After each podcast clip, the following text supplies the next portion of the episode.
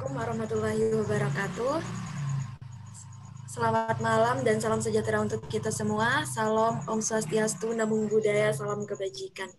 Yang terhormat Direktur Forum Kajian Keilmuan Hukum Faruk Sultan Ali Sabana dan yang kami hormati pemateri kita pada hari ini Mas Akbar Rido SH selaku pemateri dari calon hakim Pengadilan Negeri Kepajen dan Mas Grace Gustia Andrian SHMH lawyer di Grace Ronnie Fight Co. Dan pemateri yang terakhir Muhammad Torik Fahri SH, jaksa di Kejaksaan Negeri ke Banyuwangi. Kebetulan Mas Torik lagi di dalam perjalanan menuju ke rumahnya.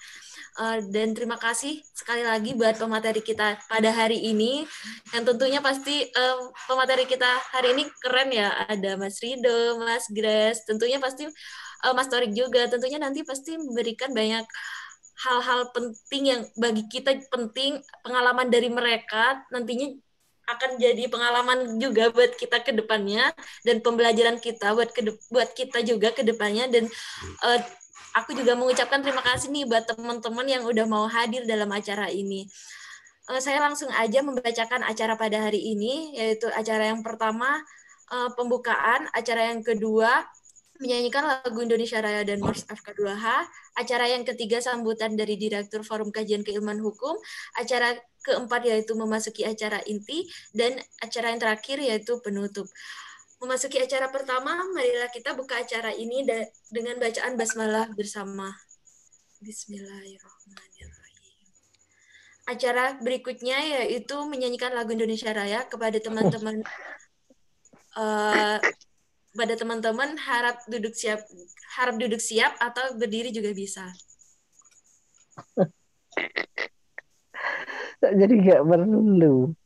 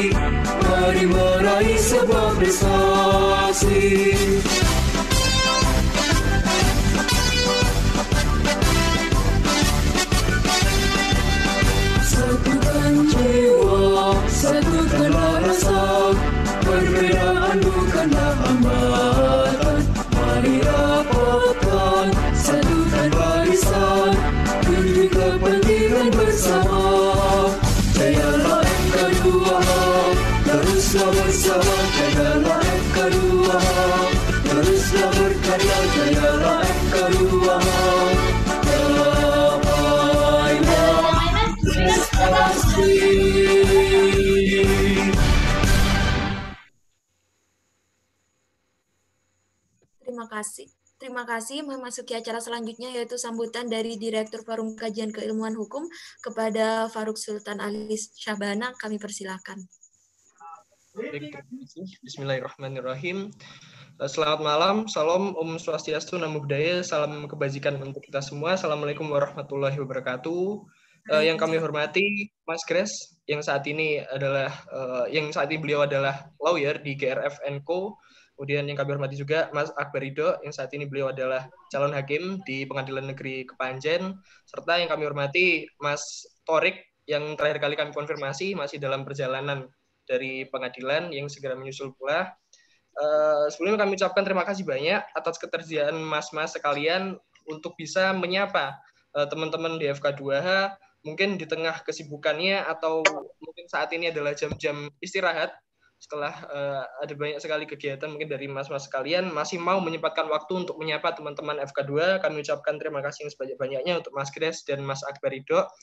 Uh, kemudian uh, tak lupa juga saya ucapkan terima kasih banyak untuk rekan-rekan penyelenggara, teman-teman pengurus uh, dari Biro Humas uh, yang telah menyelenggarakan kegiatan pada malam hari ini serta terima kasih pula kepada teman-teman uh, peserta yang malam ini hadir di tengah uh, di tengah-tengah kita ini.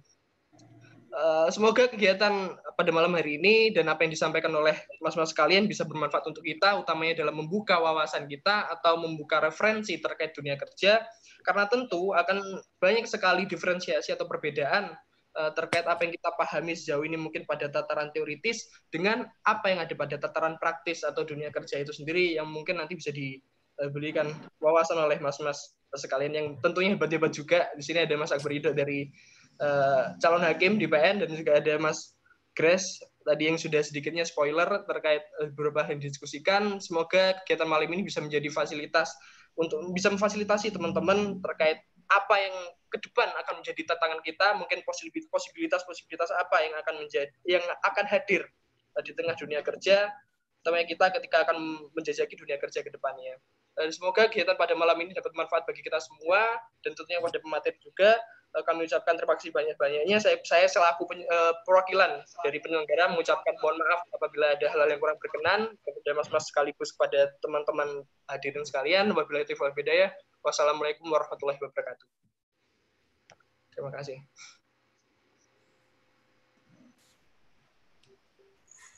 Eh, terima kasih Faruk. Acara selanjutnya yaitu memasuki acara inti yaitu pemaparan materi dari pemateri kita. Yang pertama yaitu Mas Akbar Rido. Oke, kepada Mas Akbar, eh, kalau belum tahu Mas Akbar ini, kita kenalan dulu ya lebih tepatnya di awal-awal nih. Silahkan Mas. Iya, aku jadi agak malu. aku baru pertama kali di hadapan teman-teman, apalagi di hadapan Mas Grace, jadi agak apa namanya berbicara. Tapi aku juga sebelumnya oh ya kita ini dulu. Assalamualaikum warahmatullahi wabarakatuh. Ah, ya. ya. Bentar ya, bentar ya. Gimana? Hah? Eh, Mas, iya iya iya. Oh iya, Ma imagine-nya masih ini apa kotor. Sampai korai sih. Ya. Oke oke karena aku jadi anak. Kos sorry ya? Ya nggak apa-apa mas. Mas baknya stainlessnya ada di situ kan? Stainlessnya ada di situ kan? Baknya untuk beras. Oh ya wes.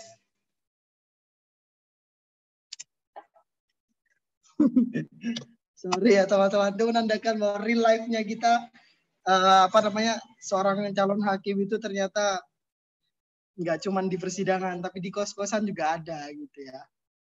Oke, assalamualaikum warahmatullahi wabarakatuh.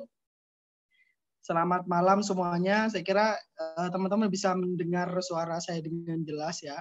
Uh, nama saya Akbarido Arifin. Saya lulus di Fakultas Hukum Universitas Jember itu tahun 2013 dan sekarang uh, calon hakim di Pengadilan Negeri Kepanjen yang mungkin dalam waktu 1 sampai 2 minggu ke depan sudah ada penempatan pertama untuk diambil sumpahnya sebagai hakim begitu. Nah, saya dulu juga sama seperti teman-teman juga apa namanya aktif di forum kajian keilmuan hukum. Uh, saya juga debater zaman itu.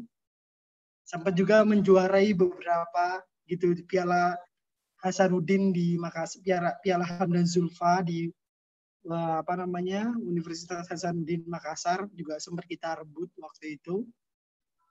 Dan sekarang nggak tahu tuh siapa yang rebut lagi juga sudah jarang apa namanya mengikuti perkembangan gitu. Saya kemarin dihubungi sama teman-teman FK2 untuk jadi pemateri dan saya cukup terkejut juga begitu mengetahui pematerinya ternyata sudah kadung aku yain ternyata materinya waktu itu ini Mas Gri Elvina sama siapa dia bilang? Ada lah pokoknya satu orang itu angkatan saya juga. Tapi kira kan angkatan di bawah saya. Aku bilang oke okay lah aja. Kalau cuma angkatan di bawah saya itu oke. Okay. ternyata keluar namanya Mas Grace sama Story. Ya elah kan. Aku juga bingung gitu kan. Soal apa ini?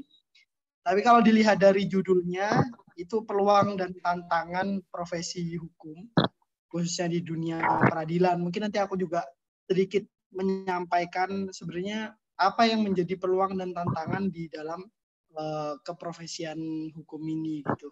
Dek bisa di sharing nggak? Uh, slide-nya bisa dibuka. Aku soalnya pakai HP jadi nggak nggak bisa ini sharing. Jadi gitulah ya. Jadi di di sekarang magang di pengadilan negeri Kepanjen uh, sebagai calon hakim udah satu tahun 8 bulanan. Dan uh, setauku zaman itu adalah yang namanya pengadilan itu hanya di pengadilan negeri Jember begitu. Jadi aku cerita sama bapak ibuku bahwa aku akan nanti jadi hakim yang sangat membanggakan gitu ya bukan yang lainnya gak membangga enggak jadi aku cerita sama Pak Ibu. Pak Bu aku nanti akan jadi hakim dan mungkin ngantornya di dekat sini aja begitu ternyata nggak begitu sistemnya. Sistemnya ternyata harus dari luar Jawa di kelas 2 di apa namanya di luar Jawa. Itu berdasarkan surat uh, keputusan ketua Mahkamah Agung. Berarti aku harus di luar dan aku dapat itu di pengadilan negeri Dobo di Kepulauan Aru kalau teman-teman tahu. Paling nggak nggak ngerti juga ya. Lalu aku menginduk dulu untuk sementara selama enam bulan itu di pulaunya John Key kalau teman-teman tahu juga di sana aku selama enam bulan dan kebetulan juga selama enam bulan itu aku ketemu sama Mas Torik yang telah lebih dulu uh, beliau uh, ada di pengadilan negeri Tual waktu itu. Uh, Mas Torik di Kejaksaan Maluku Tenggara dan satu pulau dengan dengan saya. Jadi ke mana-kemana ya sama Mas Torik itu aja, nggak nggak bisa ke mana-mana juga. Mau ke Ambon kita harus terbang dan biaya itu sekitar satu juta. Dan kalau misalnya PP ya berarti 2 juta. Misalnya untuk beli KFC, beli McD, beli pizza transportnya segitu gitu ya. Uh, Oke, okay, lanjut ke materi Dede. Bisa nggak dibuka slide-nya? Iya Mas, sebentar.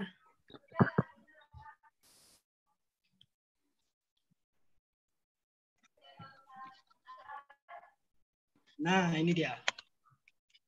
Jadi ini uh, apa namanya slide yang aku bikin uh, apa namanya nggak nggak ini apa namanya nggak profesional sebenarnya, tapi yang penting ada. Jadi peluang dan tantangan profesi hukum di era globalisasi. Oke, okay, next deh. Nah, ini adalah visi misi dari uh, jadi aku ingin jelasin ke teman-teman seperti apa sih dunia peradilan itu dulu gitu. Dunia pengadilan itu dulu ya. Jadi pengadilan ini kalau di sini aku contohin itu di Pengadilan Negeri Kepanjen. Jadi dia bilang bahwa visinya adalah terwujudnya pengadilan negeri Kepanjen yang agung. Jadi, nah visi misi ini sebenarnya itu sama di semua pengadilan di tingkatan mana pun sama, karena visi misi ini sebenarnya diambil uh, apa namanya turunan daripada visi misi yang ada di Mahkamah Agung gitu. Next. Nah, kalau kita kemudian bisa lihat uh, di dunia pengadilan sekarang, uh, dulu kita membayangkan bahwa hakim itu mungkin hanya bersidang di pengadilan dan lain sebagainya, tapi sekarang itu orientasinya adalah memberikan pelayanan. Pelayanan bagaimana kemudian di era yang di era globalisasi ini, di era keterbukaan ini, hakim juga harus mampu membawa eh, apa namanya tidak hanya memikirkan diri sendiri bahwa dia harus dihormati dan lain sebagainya, tapi bagaimana kemudian menciptakan eh, apa namanya ya penegakan hukum yang eh, akuntabel yang transparan, yang modern begitu kira-kira yang ingin diwujudkan oleh Mahkamah Agung. Nah ini kemudian sekaligus menjadi peluang dan tantangan tantangan juga bagi seorang hakim yang semulanya dia eh, apa namanya dilayani oleh orang, misalnya dia bermanja-manja begitu ya di ber, apa namanya berkuasa eh, berwenang untuk kemudian menentukan kapan dia akan sidang, kapan dia akan memulai untuk uh, apa menyelesaikan perkaranya dan lain sebagainya. Hari ini tantangannya di dunia pengadilan khususnya hakim adalah itu tidak terjadi lagi. Yang semula misalnya agenda sidang kita tidak tahu seperti apa, nah sekarang sudah harus ditentukan sejak awal dan sudah harus dipublikasikan kepada masyarakat bahwa hari ini tanggal sidangnya dan akan putus tanggal sekian. Nah, itu sudah ada yang disebut dengan code kalender itu. Begitu.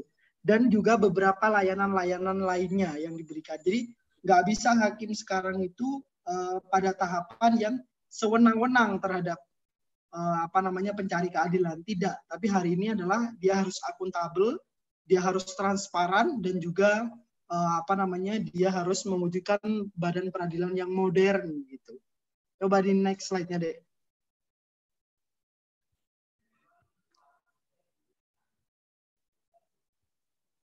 Aku punya waktu berapa menit ini? 20 eh, menit, Mas. Oke, okay, eh, 20 menit ya. Enggak 15. Ah. Oh, 15. Oke, okay, oke. Okay. Nah. Jadi agak cepat. Nah, ini uh, salah satu aplikasi-aplikasi uh, yang ada di pengadilan. Ini sebenarnya ingin uh, aku ingin menceritakan ke teman-teman bahwa hari ini untuk mendukung uh, apa penegakan hukum yang akuntabel dan transparan itu kita juga harus uh, apa namanya memasukkan teknologi informasi ke dalamnya. Yaitu kita punya informasi penelusuran perkara kita melakukan one day publish putusan one day service bahkan sekarang komunikasi data nasional ada e-court teman-teman kalau tahu nanti kalau jelasin sedikit ada e-litigasi ada website informasi ada sistem informasi uh, Mahkamah Agung begitu ada whistleblowing system elektronik surat keterangan sistem informasi dan banyak lagi informasi-informasi lainnya yang nanti ujungnya akan ada SPPTTI gitu. Nanti aku jelasin apa itu SPPTTI. Next deh. Nah, ini aku ingin ceritakan ke teman-teman bahwa pengadilan itu punya namanya eh, apa namanya sistem informasi eh, sistem penelus penelus penelus SIPP sistem informasi penelusuran perkara yang eh, tujuannya adalah untuk mewujudkan visi misi badan peradilan tentunya kemudian uh, modernisasi manajemen perkara, keterbukaan informasi pengadilan, dan kebutuhan manajemen pengadilan. Ini ada SIPP. Next, Dek. Nah, melalui aplikasi ini, teman-teman itu nanti, jadi hakim yang semula dia bisa menentukan kapan dia sidang, di zaman-zaman uh, apa namanya jahiliyah, gitu ya, dia bisa menentukan sendiri kapan dia akan bersidang, kapan dia akan memutus perkaranya. Nah, melalui sistem ini, hakim dituntut untuk dia bisa memberikan transparansi kapan dia akan sidang, kapan jadwalnya, kapan putusnya, lalu kemudian penetapan hakimnya siapa, kemudian paniteranya penggantinya seperti apa dan lain sebagainya dalam satu satu sistem yang disebut dengan sistem informasi penelusuran perkara ini. Next. Nah, dari aplikasi ini juga dia itu bisa melihat berapa banyak perkara yang masuk Nah, ini adalah statistik perkaranya. Next lagi deh. Next. Ini per Juli 2020 misalnya di Pengadilan Negeri Kepanjen. Nah, di situ kemudian ketahuan ada berapa gugatan yang masuk, ada berapa permohonan yang masuk, ada perkara yang berapa yang masih sisa di bulan lalu, ada perkara berapa yang uh, putus di, di bulan yang lalu dan lain sebagainya. Kemudian jumlah perkaranya berapa. Di situ ada dalam satu sistem yang disebut dengan sistem informasi penelusuran perkara. Nah, itu uh, menjadi tugas hakim, menjadi tantangan dan peluang hakim bagaimana mewujudkan badan peradilan yang modern Nah, salah satu juga di Mahkamah Agung itu yang menjadi peluang adalah kalau misalnya di dalam hukum acara, dalam ketentuan KUHP maupun dalam KUHAP maksud saya, kitab undang-undang kitab hukum acara di Indonesia itu ataupun dalam HR maupun RBG, kita melihat bahwa hakim itu dalam persidangan dia bertatap muka. Tapi hari ini Mahkamah Agung eh, hakim dituntut untuk bagaimana dia melayaninya tanpa melakukan bukan tatap muka. Tentu ini juga untuk mendukung tadi bahwa peradilan yang transparan uh, tentu juga mendukung asas uh, apa namanya beracara cepat murah biaya ringan tentunya ya karena ini melakukan secara elektronik begitu. Kemudian next, Dek. Nah, ini dalam e-court ini adalah ada e-filing, e-payment dan e-summon. Tapi dalam e-litigasi nanti persidangannya sudah dilakukan secara online yaitu ada e-filing yaitu pendaftaran perkara secara elektronik kemudian e-summon jadi panggilan sidang secara elektronik, kemudian e-payment pembayaran elektronik dan e-litigasi. Jadi persidangannya tadi uh, tidak pada tahapan uh, dia datang lagi ke persidangan untuk mengajukan permohonan, uh, mengajukan gugatan, mengajukan jawaban dan lain sebagainya. Tidak, tapi uh, dia langsung datang, dia langsung mengupload berkas itu. Semudah mungkin teman-teman upload foto begitu ya Nah, kemudian uh, hakim sudah bisa menentukan sikap uh, kapan dia akan melaksanakan uh, apa namanya sidang secara elektronik, kapan jawabannya dan sebagainya dan kapan dilakukan putusan gitu. Nah, ini uh, memang litigasi ini masih berlaku pada tahapan perkara perdata gitu. Tidak per, pada perkara pidana, tapi nanti uh, perkara pidana juga uh, akan diwujudkan melalui integrasi antara kepolisian kejaksaan dan juga pengadilan maupun di apa lembaga pemasyarakatan. Nah inilah nanti kalau misalnya jadi hakim teman-teman tidak lagi di bayangan teman-teman itu adalah bersidang menggunakan toga ada kemudian di bawahnya ada penggugat dan tergugat uh, atau ada apa namanya jaksa ada pengacara mungkin ke depan ada, dia hanya dilakukan secara daring seperti sekarang ini gitu jadi apa pun itu. Jadi itu juga harus direspon tentunya oleh teman-teman yang ada di kampus bahwa uh, apa namanya yang disebut dengan hukum acara perdata uh, apa namanya praktek hukum acara perdatanya itu sudah tidak dilakukan secara konvensional harusnya juga mengikuti perkembangan-perkembangan zaman yang ada di Mahkamah Agung. Jadi bagaimana hakim kemudian bersidang lain sebagainya. Nah ini tentu teman-teman kampus lebih banyak kajiannya soal ini gitu. Next,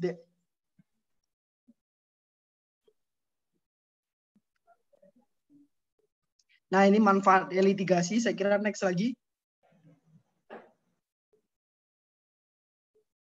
Nah, ini penggunaan layanannya seperti apa nanti bisa dipelajari oleh teman-teman. Jadi yang menggunakan litigasi ini kalau dulu dalam e-court itu hanya pengguna terdaftar dalam hal ini pengacara. Nah, hari ini perorangan pun bisa menggunakan uh, layanan litigasi. Begitu. Next.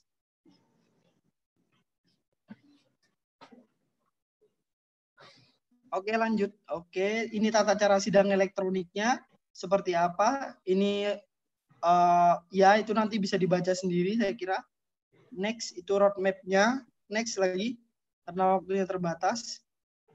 Nah ini ada di di apa namanya di pengadilan itu ada yang namanya pos bakum juga. Ini adalah upaya daripada pengadilan untuk memberikan bantuan hukum bagi masyarakat yang tidak mampu seperti apa begitu. Next.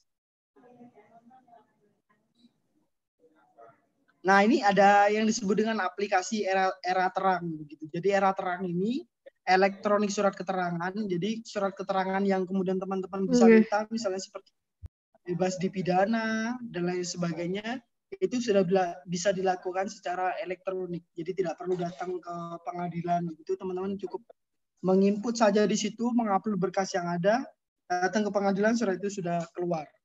Nah ini tantangan juga dari dari semula yang kemudian kita kenal bahwa banyaknya mafia-mafia peradilan begitu yang ada di dalam itu sekarang sudah cukup uh, banyak digerus apa ya terdegradasi dengan adanya uh, komitmen daripada uh, apa namanya Mahkamah Agung untuk mewujudkan badan peradilan yang modern begitu. Jadi uh, Mahkamah Agung beranggapan bahwa dengan makin banyaknya uh, tatap langsung dengan antara hakim dengan pihak-pihak yang berkepentingan itu akan membuat uh, apa namanya kepercayaan masyarakat semakin berkurang begitu dan kesempatan untuk melakukan uh, korupsi suap itu semakin tinggi. Nah, oleh karena itu Mahkamah Agung menggunakan litigasi, menggunakan elektronik surat keterangan, menggunakan sidang uh, apa namanya dentilan dilakukan tanpa sidang dan lain sebagainya adalah untuk mengurangi mafia-mafia uh, peradilan. Jadi hakim yang semula uh, apa namanya di bayangan teman-teman nanti akan bisa bermain perkara misalnya ke depan juga akan semakin berkurang dan tentunya untuk mewujudkan badan peradilan yang modern itu. Next.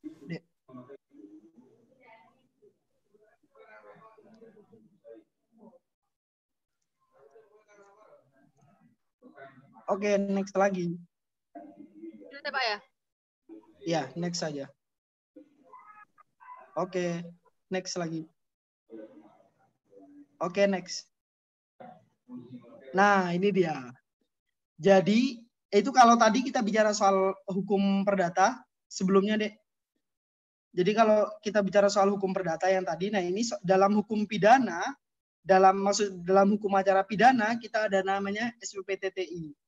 Jadi ini kerjasama antara Mahkamah Agung, antara kejaksaan, antara kepolisian, lapas, di situ ada BNN juga, ada Kementerian uh, Polhukam, kemudian ada KPK, biasanya ada Kemenhub juga.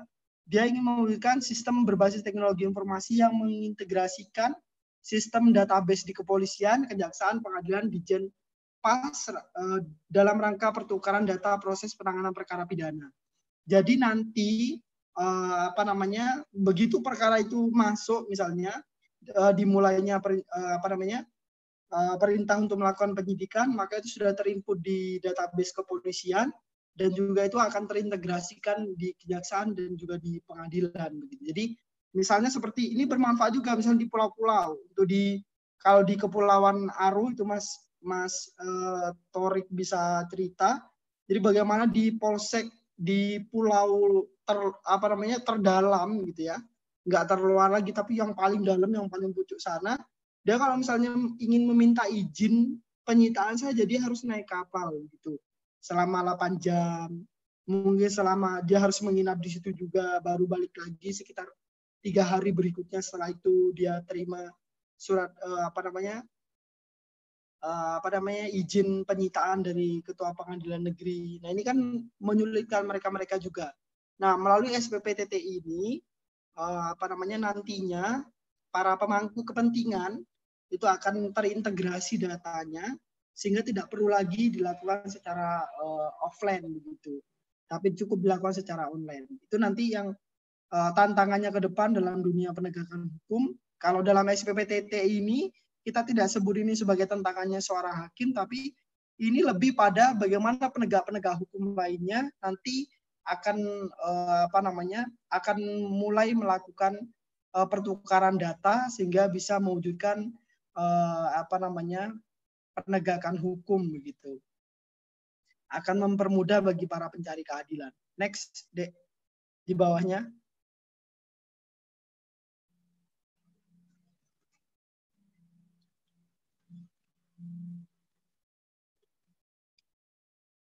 Ya, ini salah satu apa namanya uh, apa namanya untuk mewujudkan juga daripada pembangunan nasional itu seperti apa juga dalam hal penegakan hukum begitu. Ada reformasi kelembagaan, menjaga stabilitas nasional dan lain sebagainya.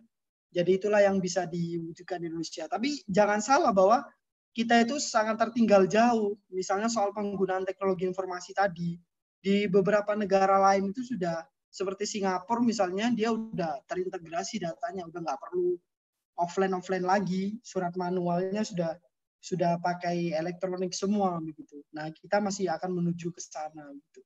Next deh.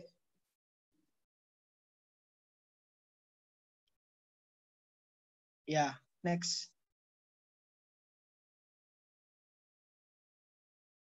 Nah, ini dia aplikasi internalnya. Kalau misalnya tadi di pengadilan itu ada sistem informasi penelusuran perkara yang membantu hakim uh, dalam hal mewujudkan uh, badan peradilan yang modern begitu sehingga kemudian segala aspek yang ada dalam hukum acara misalnya di, dimulai dari penyerahan berkas pidana uh, apa ke pengadilan itu sudah diinput secara online sehingga penunjukan hakim kemudian panitera pengganti jadwal sidang. Kapan dimulainya sidang. Itu sudah ditentukan pada hari itu juga di hari itu juga. Sehingga bagi uh, terdakwa begitu dia tahu kapan dia akan diputus kapan dia akan dilakukan persidangan kapan dia akan dilakukan pemeriksaan saksi itu sudah ketahuan di hari itu juga. Nah itu di di Mahkamah Agung uh, dan sebagai hakim tentunya harus disiplin dalam hal ini karena aplikasi ini nggak bisa dibohongi begitu Nah, oh, dengan adanya sistem informasi penelusuran perkara ini, gimana? Waktunya sudah habis. Oh ya, sebentar, dikit lagi. Nah, dengan yeah. adanya sistem informasi penelusuran perkara ini, uh, apa namanya, tentu akan mempermudah daripada uh, untuk mewujudkan badan peradilan yang modern tadi. Nah, di kepolisian itu nanti ada IMP, ya, Electronic Management Penyidikan, kemudian di di apa namanya di kejaksaan ada CMS, nanti uh, Mas Sori bisa cerita lebih banyak soal ini, bagaimana tantangan di kejaksaan untuk mewujudkan uh, apa namanya penegakan hukum gitu yang transparan dan akuntabel. Kemudian di mana di di di Jenpas mungkin ada SDP ya, sistem database pemasyarakatan begitu. Uh, itu aja yang bisa aku sampaikan bagaimana jadi pada pokoknya adalah hakim itu akan tidak tidak pada tahapan hakim yang konvensional nanti gitu tapi udah pada hakim yang modern, berkas-berkas yang sudah manual, persidangannya sudah bisa dilakukan secara elektronik dan lain sebagainya. Itu yang tentu itu juga harus direspon oleh teman-teman di kampus. Eh, para pengajar-pengajar hukum acara kita udah harus merespon itu juga gitu bahwa eh, apa namanya ternyata hukum acara kita udah banyak nggak dipakai gitu. Bukan nggak dipakai ya, tapi lebih udah diaplikasikan juga dalam dunia teknologi informasi. Gitu. Itu aja dari saya. Kurang lebihnya mohon maaf. Mungkin teman-teman nanti bisa sharing. Terima kasih. Wassalamualaikum warahmatullahi wabarakatuh. Terima kasih Mas Akbar. Nanti akan ada sesi tanya jawab di acara terakhir. Uh, untuk pemateri selanjutnya yaitu Mas Grace, yaitu uh, lawyer dari Grace Roni at, and Co. Kepada Mas Grace, kami persilahkan. Ya, halo semuanya, selamat malam. Buat teman-teman, buat adik-adik yang hari ini gabung. Dan selamat malam juga, saya belum menyapa ini kakak saya di satu ini. Mas Abang Torik ini, ini juga jaksa biasa ini. Urusan kayaknya Mas sekarang. itu ya saya juga kurang tahu kenapa dia kurus gitu kan setahu saya dulu waktu kuliah subur gitu ya oke okay. uh, eh, saya juga sih tadi buat slide ya kayaknya saya juga agak dadak-dadak juga buat apa namanya powerpointnya jadi ada banyak yang tipu tapi semoga penjelasan saya juga bisa memberikan edukasi dan memberikan tambahan wawasan buat adik-adik boleh dibuka slide-nya oke temanya profesi hukum di mata praktisi hukum. Jadi saya perkenalkan saya alumni 2010 di Universitas Jember. Saya juga dulu adalah bagian dari kalian semua yaitu di FK2H dan saya juga adalah uh, seorang bisa dikatakan tadi kalau ngutip katanya Rido itu debaters gitu ya. Nggak tahu uh, istilah itu diambil dari mana gitu. Jadi orang-orang yang ikut lomba debat itu disebut dengan debaters, tapi oke okay lah. Nah itu juga sarana bagaimana kita juga melakukan analisis dan lain sebagainya kita bisa banyak beranalisis dan di luar kamp di luar jam perkuliahan intinya kita banyak bisa belajar di sana. Oke, itu sedikit perkenalan dari saya. Nah, uh, next. Bisa di next, Dek.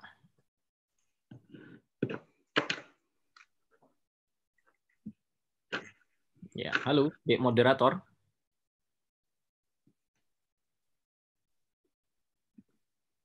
Dek moderator bisa di next. Iya, Mas, itu dari CEO hostnya, bukan dari saya. Dari mana? Dari FK2H. Oh, dari FK2H, next-nya. Tunggu Wah, sebentar, itu. Mas. Ya. Da. Oke, jadi sambil nunggu ya, saya sedikit juga perkenalkan. Jadi eh, apa namanya? Saya adalah seorang lawyer, tapi eh, lebih kepada praktek ke perusahaan, lawyer corporate lawyer. Nah, apa sih yang membedakan corporate lawyer sama eh, litigasi lawyer? Nah, nanti juga bisa saya sharingkan di PowerPoint saya. Apa namanya membedakan. Nah, sambil nunggu PowerPoint-nya ya masih dibenerin ya itu ya, ya. Oke. Oke, ya ini kurang lebihnya ya definisinya. Kalau di dalam Undang-Undang Avokat itu di dalam pasal 5 itu sudah jelas dia itu avokat.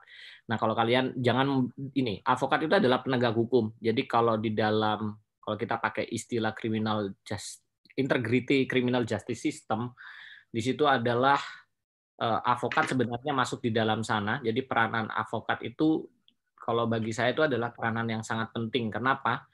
Karena kalau dalam kasus pidana misalnya, avokat itu bukan hanya ada di dalam kasus pada ta ta eh, tahapan tingkat penyidikan. Kalau dalam tingkat penyidikan kan hanya polisi yang ada di sana.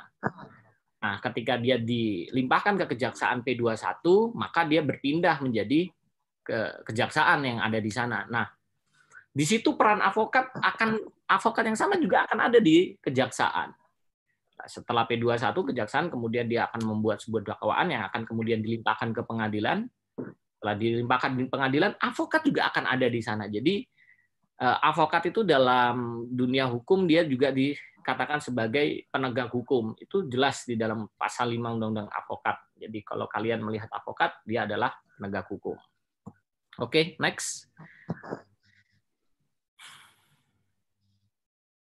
Bisa agak cepat ya dek ya supaya nanti saya banyak cerita gitu. Nah sebenarnya kalau tantangan di era globalisasi saya rasa sih banyak hal ya kita yang paling terasa itu era globalisasi hari hari ini adalah bagaimana perkembangan teknologi yang sangat begitu luar biasa. Ah, perkembangan teknologi itu bukan hanya berdampak terhadap sektor ekonomi sebenarnya, tapi perkembangan teknologi itu sebenarnya eh, masuk juga dia ke sendi di mana sektor hukum juga mau nggak mau juga mengikuti perkembangan tersebut. Sedikit kalau saya ketika di apa yang katanya Rido bilang dengan adanya sekarang elitigasi, nah itu adalah salah satu bentuk terobosan di mana eh, peradilan kita mulai ikut mengembangkan tentang adanya eh, sidang dengan secara elektronik gitu. Nah, itu adalah salah satu tantangan di globalisasi yang kemudian itu bisa masuk atau termanifestasi dalam Eh, lembaga peradilan di Indonesia. Kemudian juga saya melihat eh, seperti misalnya eh, hari-hari ini kita lihat dengan adanya pandemi COVID-19 ini mengurangi ruang batas pertemuan dan lain sebagainya. Sidang juga banyak dilakukan secara online kalau yang dalam konteks pidana. Tetapi begitu juga dengan kegiatan-kegiatan kita seperti lawyer itu biasanya juga sekarang juga kita banyak melakukan dengan dengan jangan cara online dan lain sebagainya. Nah, dibutuhkan memang kita inovasi yang dan sebuah pemikiran yang uh, apa ya progresif dan memiliki breakthrough mindset gitu untuk bagaimana kita tidak lagi ikut dengan tren tren-tren yang stuck, tren-tren yang atau old minded pemikiran-pemikiran lama. Oh, kalau jadi hakim kayak gini. Oh, kalau jadi pengacara ya udah buat dakwaan atau buat gugatan, gugatannya sorry atau mungkin hanya PMH buat prestasi cerai dan lain sebagainya. Oke, itu nggak ada masalah. Tapi era hari ini ternyata kita lihat banyak pergerakan, banyak perubahan, banyak terobosan di sana. Dan bagaimana sih terobosan-terobosan itu? Nanti saya akan bisa jelaskan lebih lanjut. Oke, next. Nah, Kalau kalian bicara tentang profesi hukum, tolong jangan hanya kalian memiliki mindset bahwa profesi hukum itu hanya lawyer, jaksa, polisi, hakim. Nah, itu eh, lebih dari itu sebenarnya posisi profesi hukum itu banyak sekali dan ini saya sedikit membuka eh, wawasan adik-adik supaya cara pandang kita tentang profesi hukum tidak melulu dengan melihat empat uh, penegak hukum ini gitu. Nah, saya mulai dari lawyer. Nah, karena saya sendiri lawyer, saya bisa banyak bercerita.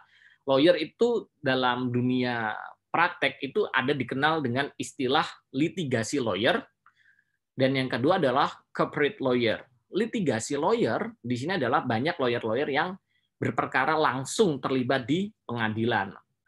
Nah, misalnya dia mengajukan gugatan, fight nanti ada pengadilan itu juga tidak tidak melulu ya. Kalau misalnya perdata, perdata itu ada perdata umum yang perdata khusus.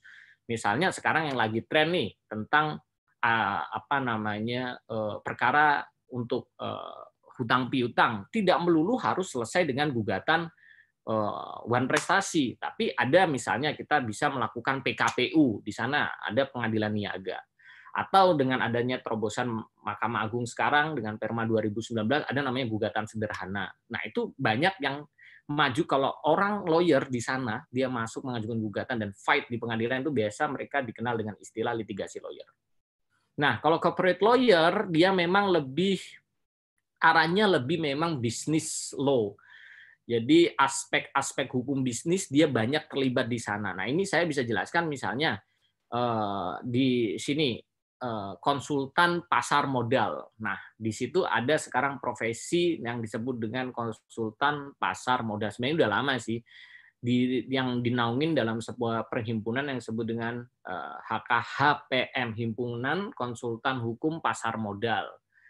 Nah, eh, mereka dapat lisensi dari OJK di mana mereka ini adalah sebagai konsultan independen yang melakukan penilaian terhadap sebuah emiten untuk membuat sebuah perusahaan ini yang nantinya akan melakukan penawaran publik di bursa efek.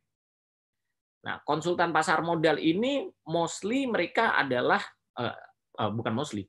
Konsult, salah satu syarat menjadi konsultan pasar modal adalah mereka yang memiliki izin beracara. Nah, adik-adik nih. Jadi kalau lihat ada perusahaan uh, perusahaan yang go public itu tulisannya misalnya ada perusahaan X TBK tapi TBK sendiri belum tentu go public ya atau terdaftar deh yang sudah terdaftar gitu kan di bursa efek. Nah, itu mereka kenapa kok bisa terdaftar? Itu karena mereka diaudit dengan auditor dari pasar modal. Itu kewajiban di dalam undang-undang tentang pasar modal. Nah, itu peluang-peluang.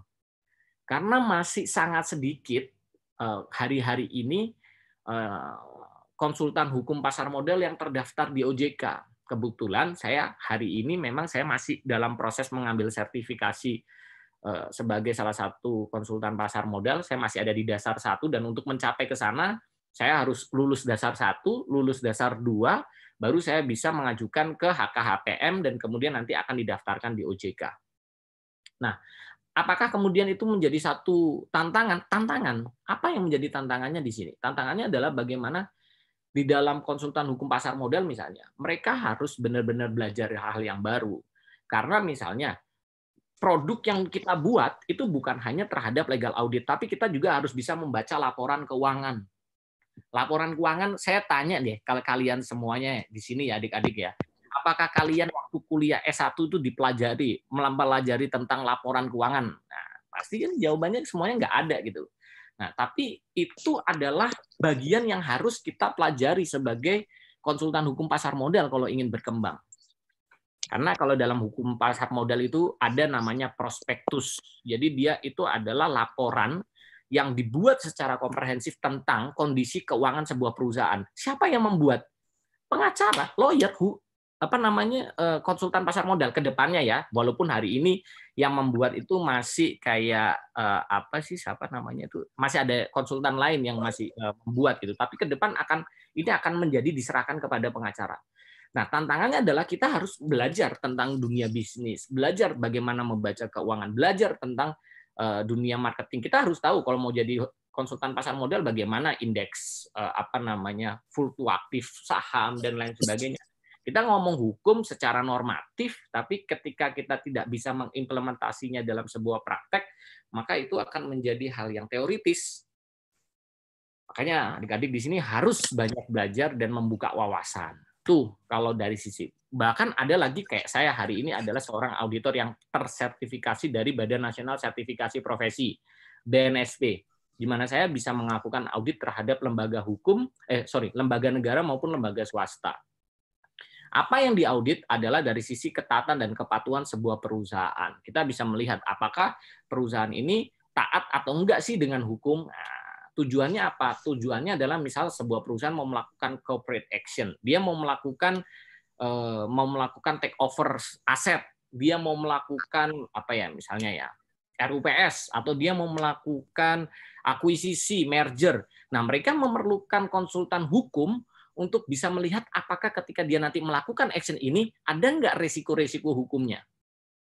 Ini yang lagi banyak berkembang. Nah, kalau adik-adik bisa mengambil satu peluang seperti ini, maka saya rasa ke depan kalau kalian itu nanti akan menjadi kalau kalian ini ya tadi kalau hakim itu udah dibahas tuh Mas Rido tuh itu pakarnya kalau nanti kejaksaan tuh biar Bapak Torik itu ya apa Bang Torik itu yang jadi pakarnya. Tapi kalau dari sisi saya kalau kalian ingin berpraktek seperti eh, misalnya banyak ke corporate lawyer atau litigasi lawyer, banyaklah ilmu dan wawasan sebanyak mungkin karena hal-hal ini adalah memperlengkapi kalian untuk bisa eh, sukses di bidang kalian gitu loh. Dan belajar itu nggak boleh berhenti sampai di bangku kuliah aja. Sampai hari ini pun saya juga terus belajar. Nah, itu penting. Nah, kembali tadi, selain HKHPM, konsultan pasar modal, kemudian auditor, itu adalah peluang-peluang yang kita bisa ambil ketika nanti kita lulus dari S1 dan mau masuk ke dunia pekerjaan. Nah, perusahaan-perusahaan juga sampai hari ini banyak yang membutuhkan staf legal. Di sana juga peranan konsultan hukum adalah untuk memberikan satu perspektif hukum terhadap sebuah perusahaan yang bergerak di bidang apa pun supaya mereka ketika mereka melakukan bisnisnya mereka terproteksi. Misalnya yang pertama dari sisi perizinannya atau yang kedua dari sisi perjanjian-perjanjian materialnya atau yang ketiga juga banyak yang hari-hari ini ya kalau adik-adik ini memperhatikan perkembangan eh, bisnis di di di era Covid ini yang lagi rame ini justru adalah tentang uh, hak cipta, intellectual property right. Kenapa? Karena banyak orang-orang yang kena PHK itu kemudian mereka mau nggak mau karena kondisinya mereka akan mengambil posisi untuk dia akan melakukan bisnis. Nah, selain melakukan bisnis, mereka juga bisa membuat bisnis yang baru lagi untuk melihat peluang. Eh, misalnya mereka ini mau buat bisnis tentang apoteker atau membuat bisnis masker aja lah. Nah, masker itu kan mereka akan mendaftarkan merek terhadap eh, logonya. Nah, kemudian mereka mau buat masker apa namanya itu lekukannya dan lain sebagainya, desain industrinya juga harus didaftarkan. Siapa yang mendaftarkan itu? Siapa yang memberikan pandangan itu dan siapa yang menjadi pihak yang bisa membantu dalam hal ini? Itu adalah konsultan hukum. Itu adalah ya kalian nanti ke depannya. Makanya kalian di sini diperlengkapi harus diperlengkapi dengan banyak hal mau belajar dan mengikuti perkembangan di era globalisasi ini. Nah, itu penting. Nah, kalau kalian mau jadi notaris juga nggak ada masalah, cuman juga eh, kalian juga bisalah Eh, apa namanya dan tapi kan harus sekolah lagi MKN dan lain sebagainya dan prosesnya juga harus magang dan lain sebagainya banyak juga kalau yang eh, mau jadi dosen juga banyak. Adik-adik saya juga kayak Bu Feni itu itu dosen di UNED juga ada banyak. Angkatan-angkatan saya juga eh, apa namanya jadi dosen di UNED juga. Seperti itu kira-kira. Ini untuk profesi hukum ya. Jadi saya sedikit memberikan gambaran secara luas lagi komprehensif secara luas lagi tentang profesi-profesi hukum ini di era globalisasi ini. Oke, okay, next. Next bisa di next kan. Nah, ini nih gambar-gambarnya sih. Ya, oke okay lah. Jadi hakim tuh ada Mas Rido yang nggak tahu ini Mas Rido apa bukan ya? Oh, enggak deh. itu jaksa. Oh, ini jaksanya. Ya, semoga ya kita doa bersama-sama. Semoga Mas Torik suatu saat bisa menjadi Jaksa Agung RI itu kan akan membanggakan UNED gitu ya Mas Sorik ya kira-kira ya. Oke, bisa di next selanjutnya. Oke, saya sih ini ada salah-salah tipu dikit ya. Saya nggak ber, saya nggak mau banyak bercerita banyak hal, tapi saya mau sharing aja. Jadi yang pertama apa sih what shall we do gitu kan? Apa yang harus kita lakukan kalau kita ada di dalam profesi hukum nantinya? Yang pertama saya harus perlu tekankan dari awal dalam kesempatan yang sangat berbahagia ini untuk bisa sharing ke adik-adik adalah bagaimana kalian memiliki integritas. Integritas itu adalah satu hal yang sangat penting kalau kalian ingin menjadi sebuah ada di profesi hukum. Kenapa sih?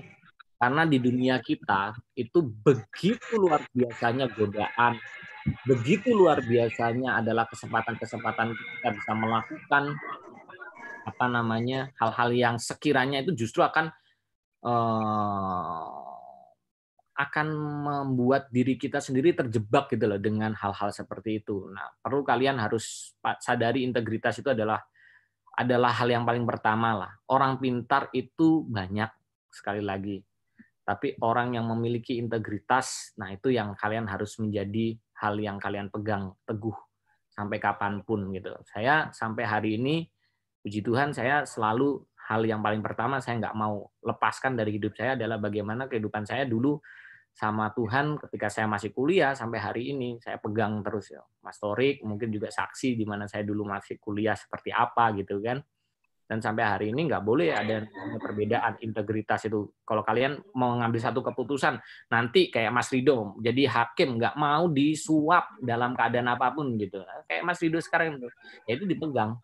Sama kalau saya jadi lawyer, saya nggak mau melacurkan klien saya. Saya nggak mau uh, merusak tatanan dari hukum acara. Saya nggak mau uh, membuat orang yang harusnya benar dijadikan salah. Saya nggak mau. Nah itu semuanya itu harus jadi prinsip kita gitu. Itu yang pertama yang perlu saya tekankan. Yang kedua adalah upgrade dan update. Nah, ini terkait dengan apa sih? Terkait dengan ilmu.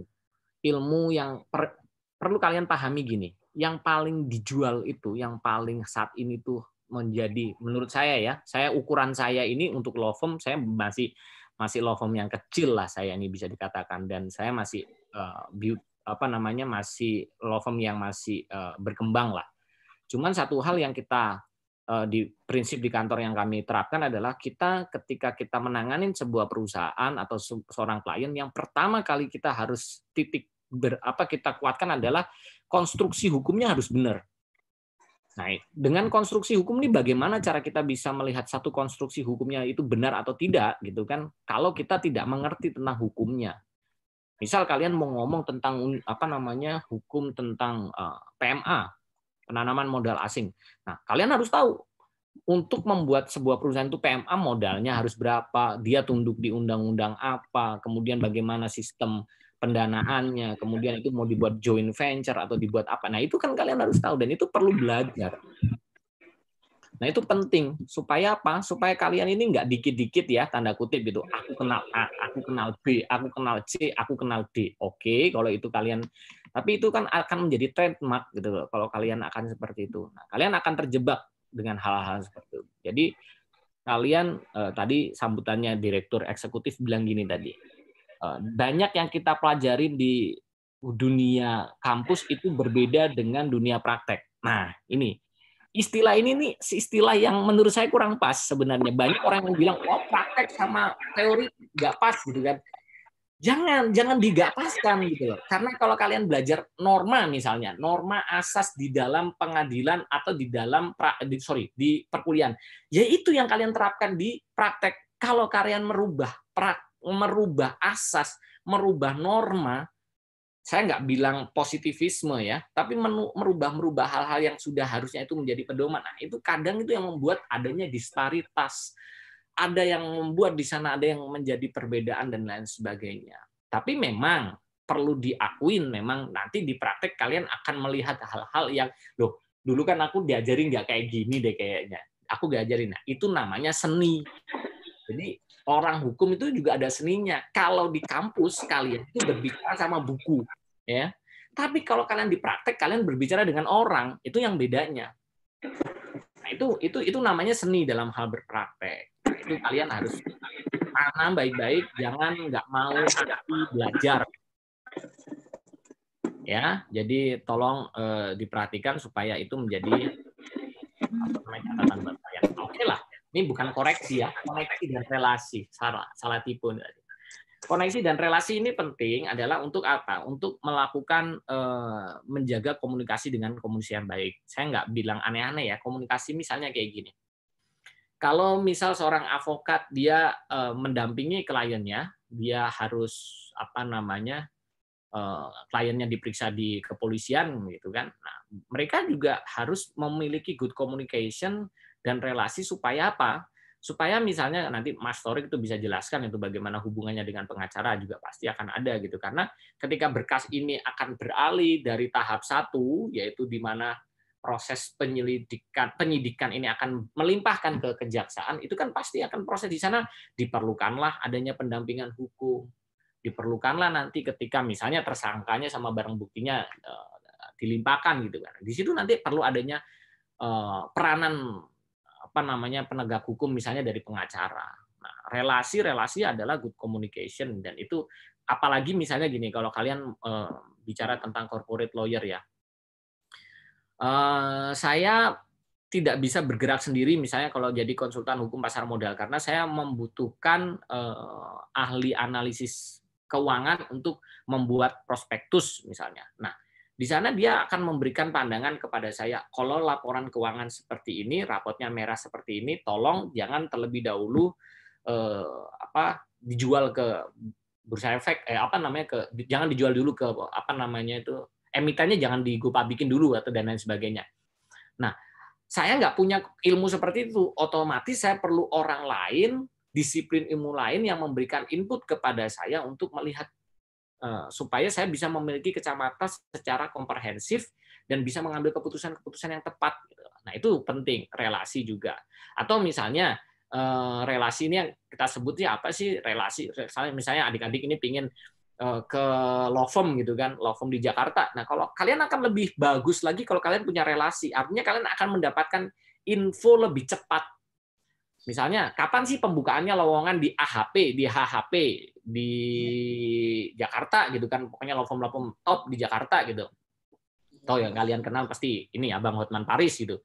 Nah kalau kalian punya relasi orang dalam kan pasti kan tahu, tahu oh nanti loh jam ini akan ada pembukaan dan lain sebagainya. Nah, itu kalian harus mempergunakan relasi kalian itu untuk bisa menambah eh, pengetahuan kalian. Nah, kemampuan negosiasi ini juga penting. Saya termasuk lawyer yang mau sedikit sibuk gitu kan untuk sampai membuat perkara itu tidak harus masuk ke dalam pengadilan. Karena saya menganggap entah itu perdata entah itu pidana bagi saya masuk ke pengadilan itu adalah ultimum remedium atau the final result. Itu adalah upaya paling terakhir yang mentok baru ke pengadilan gitu saya lebih mengutamakan adanya satu negosiasi bilateral sebelum ke pengadilan karena bagi saya itu akan mendamaikan itu akan justru lebih baik daripada kita berperkara di pengadilan Kemudian yang kelima adalah teknologi informasi. Itu sangat penting teknologi informasi karena di era globalisasi kalau kalian terlambat memahami uh, teknologi informasi pasti kalian akan kalah dengan hal-hal yang lain. Upgrade dan update skill, upgrade dan update saya tambahin lagi selain kemampuan dari disiplin ilmu lain, kalian harus mempertingkatkan misalnya dengan bahasa Inggris. Ya. Kalau misalnya kayak uh, kalian jadi lawyer, kalian punya klien dari luar negeri gitu kan, dari Singapura, dia nggak bisa nggak bisa bahasa Indonesia, kalian ditanya, kalian jawab pardon, pardon, pardon, wah diputus kontraknya nggak jadi kalian itu. Itu kalian harus penting kayak gitu. Oke okay, next. Adik-adik, eh, ad, apa eh, adik moderator saya ini punya berapa menit lagi? Uh, 10 menit lagi, Mas. Berapa? 10 menit lagi. Oke, saya biar bisa tahu. Nah, profesi pro, nah ini. Oke, next aja nih. Nah, sebenarnya ini pernah sedikit saya singgung kalau kalian ikut di apa namanya di di di yang seminar yang CL, LSA itu. Nah, saya memberikan tiga, lima hal sih yang harus kalian uh, pegang. Uh, karakter, attitude, uh, excellence, kompeten, dan conduct. Nah, karakter ini memang kalian harus memiliki satu karakter yang kuat. Kalian mau jadi seperti apa? Lawyer siapa? hakim siapa, jaksa seperti apa, polisi seperti apa. Kalian harus punya karakter. Jangan nanti sorry to say ya, kalau kalian nih saya ngomong nih, misal saya, saya nggak contohin kalian ya, saya misalnya saya nih udah kayak gini gitu kan, wah apa namanya kelihatannya baik gitu, tapi nanti gitu kan, wah sudah apa namanya udah udah udah besar gitu kan, cincinnya di mana-mana gitu kan, misalnya misalnya. Udah itu sukanya bla bla bla bla bla bla dan lain sebagainya. Merubah karakter saya dari siapa sebelumnya Grace itu. Saya nggak mau seperti itu nah kalian harus tahu eh, karakter kalian. Kalian harus menentukan kalian ini mau jadi penegak hukum yang model seperti apa.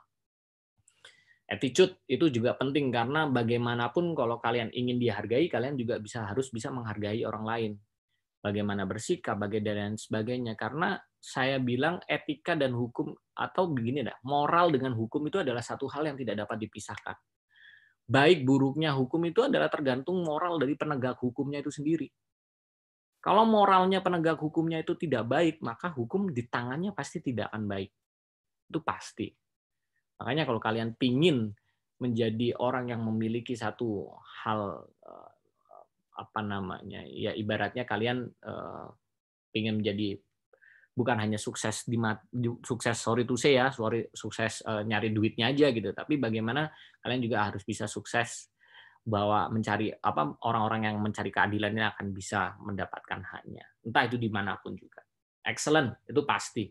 Karena bagaimanapun orang harus excellent karena kalian kalau kalian tahu dengan era globalisasi saat ini itu benar-benar kalian akan menemukan persaingan yang luar biasa dari teman-teman yang di di luar sana semuanya berlomba-lomba belajar, semuanya berlomba-lomba untuk kalau di pengadilan itu Mas Rido itu pasti tahu tuh kira-kira kalau misal kasus perdata itu kan dilihat nih pengacaranya, uh ini kok ngomong ini gitu kan.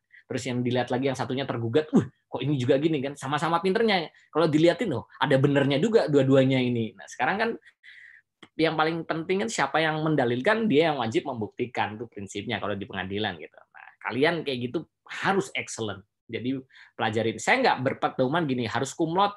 Nah, kumlot atau enggak itu itu uh, kembali lagi ya. Tapi bukan more than kumlot gitu kan. Lebih dari kumlot yang kalian harus capai, tapi kalian juga harus bisa mengimplementasikan yang apa yang kalian pelajari itu ke dalam praktek. Misal kalian punya gagasan tentang banyak teori dan norma di dalam pikiran kalian. Nah, itu bagaimana itu bisa terimplementasi? Misalnya kalau di pengadilan jadi sebuah gugatan yang bagus yang rapi. Jadi sebuah dakwaan. Kalau mau pengen jadi hakim kayak Mas Wido itu pertimbangan hakimnya itu bagus gitu. Nah, itu yang paling penting. Excellent kompeten itu juga harus karena kalau kalian nggak kompeten kan kita pasti eh, akan terlibas dengan yang lain. Dan kondak kondak ini juga ini ya cara hidup ya. Jadi banyak juga kita lihat banyak orang-orang yang nggak bisa selesai gitu kan. Banyak yang tersandung kasus dan lain sebagainya gitu. Eh, karena kondaknya nggak baik. Oke okay, next.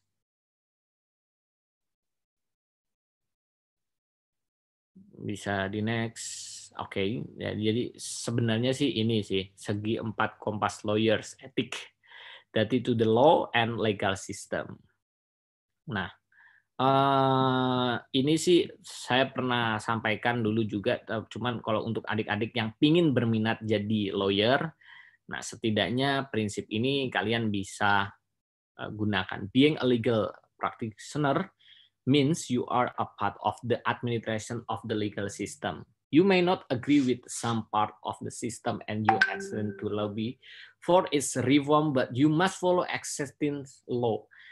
Uh, ketika seperti yang saya sampaikan tadi, baik dan buruknya hukum itu tergantung tergantung dari apa? Tergantung dari orang itu sendiri. Bagaimana dia membawa mem, membawa hukum itu sendiri. Karena saya bilang kan tadi, hukum dan moral itu hal yang nggak dapat dipisahkan. Dati to the court, the college, and the client. Ya, jadi kita harus bisa Eh, benar-benar menghormati hukum dan sistem hukum, kita juga harus bisa eh, baik juga di pengadilan, bagaimana juga kita bisa baik dengan kolega satu sama lain, para penegak hukum, dan kita juga kalau jadi lawyer, kalian harus baik dan bagus dengan memiliki skill terhadap klien kalian. Nah, empat hal ini yang menjadi sharing saya juga kalau kalian ingin masuk menjadi lawyer dan saya berdoa buat kalian semoga kalian semuanya sukses. Apa pun yang menjadi pilihan kalian mau di bidang praktisi hukum apa pun semuanya sama. Yang paling penting tolong jaga integritas kalian di mana pun kalian berada sebagai penegak hukum nantinya.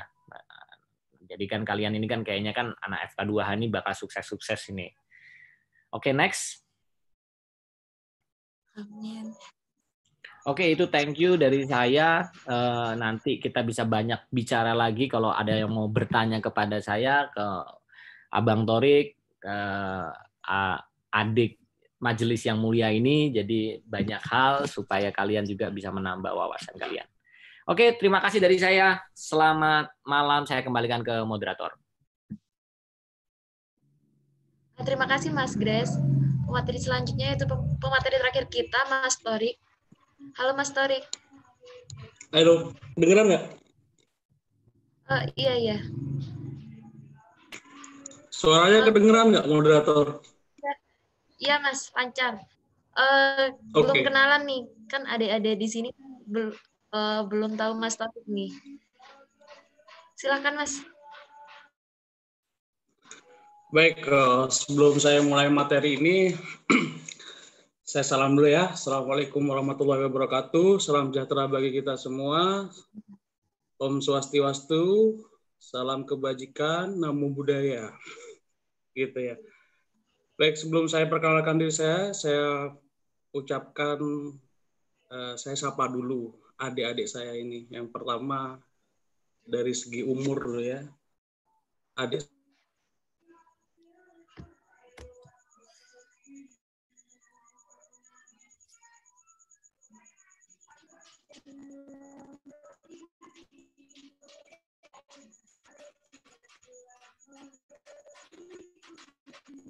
Halo, Mas Torik. Halo. Ya, halo. Sorry. Halo. Ya. Halo, bisa connect, Be? Ya, silakan. Ya. ya. Udah, udah kok. Baik, saya sapa dulu adik saya, Grace Gustian Adian Pah, SH, MH, apa, CLA. Dan juga adik saya, uh, calon hakim. Calon hakim ya, calon hakim di pengadilan ditugaskan di pengadilan negeri Kepanjen yang sebelumnya hampir tiga bulan bersama saya tiga bulan empat bulan ya bersama saya di kejaksaan negeri eh, di Tugu juga eh, ketua eh, direktur eksekutif FK2H dan rekan-rekan sekalian yang dalam daring ini. yang pertama saya apa ya Oh, terus itu ada adik saya juga di situ, Tiara Anggra ini yang juga lagi mengikuti juga. Bapaknya juga jaksa. Makanya saya tadi saya lihat, wah, kok ada adik saya ini, bapaknya juga jaksa, dia lebih tahu kejaksaan daripada saya. Bapaknya juga bapak angkat saya di kejaksaan. Baik, pertama saya ucapkan terima kasih kepada rekan-rekan panitia yang telah mengundang saya dan juga kedua adik-adik saya dalam acara apa namanya daring ini terkait dengan uh, peluang dan tantangan profesi hukum ke depannya. Yang pertama yang jelas apa ya? Ekspektasi saya itu terpatahkan. Saya kira uh, ketika saya lihat Zoom bakal ada dialog interaktif sekali semuanya uh, video akan di-on-kan oleh teman-teman adik-adik. Ternyata setelah saya lihat, saya amati, ternyata cuma enam yang videonya aktif. Ya, cuma ya Mas mungkin ada uh, keberatan di kota mungkin Mas. Kalau videonya nyala bisa nggak bisa bisa apa sinyalnya nggak nyampe gitu. Mungkin ada yang seperti itu. Kita juga live di YouTube Mas. Baik, seperti itu. Saya kira nanti saya akan saya ini kan disapa oleh adik-adik sekalian. Oh, ini toh wajah-wajah baru penerus saya ke depannya di masa depan seperti itu. Ternyata cuma enam orang, gitu. dan itu pun tiga pemateri dan juga dari tiga FK2H juga. Baik, sebelumnya saya perkenalkan nama saya Muhammad Torik Fari SH. Saya alumni eh, FH UNES tahun 2009. Saya Direktur Eksekutif FK2H yang kedua setelah Mas Muhammad Baru Ulum. Uh, saya pertama kali dia, dia diangkat menjadi seorang calon jaksa pada tahun 2015 di Kejaksaan Negeri Kutai Barat, Kalimantan Timur. Dan saya juga diangkat menjadi jaksa dan bertugas di Kejaksaan Negeri Tual di Ambon. Kalau kata Mas Rido tadi Tual itu tempat lahir dan besarnya John Key, ya benar itu. Orangnya keras di sana, apa-apa di apa-apa harus pakai otot, gitu ya. harus pakai kekerasan. Dan juga saya baru pindah ke Kejaksaan Negeri Banyuwangi sebagai kasupsi pertimbangan hukum, perdata, dan tata usaha negara. Saya baru tiga bulan pindah di Kejaksaan Negeri Banyuwangi. Baik, eh, adik-adik sekalian, kalau berbicara masalah tantangan dan peluang penegakan hukum ke depannya, mungkin sudah sangat dijelaskan secara gamblang oleh adik-adik saya, yaitu Ridho dan juga Grace. Tapi menurut saya Eh, dengan kondisi yang seperti ini, kalian juga video dimatikan, juga suara di mute, seperti orang melihat di depan layar, juga ngomong ngoceh, kita seperti pendengar radio, seperti itu kan.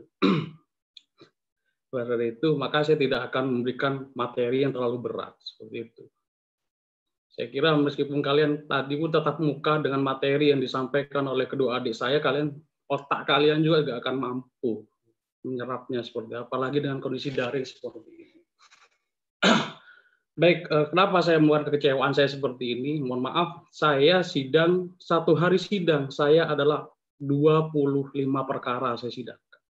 Dan dalam kondisi capek seperti ini diundang adik-adik, maka kami apa ya ada panggilan hati memang kami dulu FK2 kami bangun dengan cerita payah seperti itu. Baik saya berbeda dengan adik-adik uh, yang saya sampaikan, saya juga tidak pernah pakai slide seperti kedua moderator sebelumnya. Dikarenakan memang di Banyuwangi ini uh, per bulan kasus itu ada 130 kasus yang harus kami tangani. Dan kami sidang Senin sampai Kamis.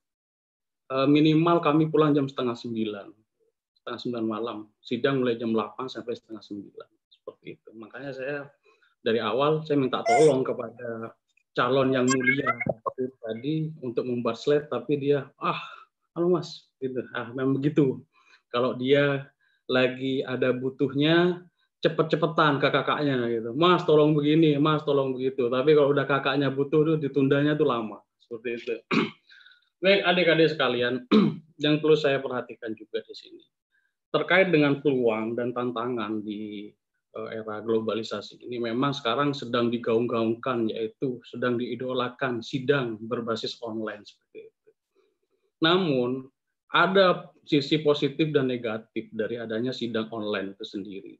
Dari segi positifnya memang tidak ada yang dapat bermain dalam berperkara itu. Ya, memang tidak bisa bertemu dengan pihak-pihak tertentu. Nah, namun dari segi negatifnya, saya berbicara di sini dalam sudut pandang pidana ya, bukan perdata. Mungkin dari sudut pandang pidana, keasikan bersidang, keasikan menggali fakta itu ketika bertatap muka langsung.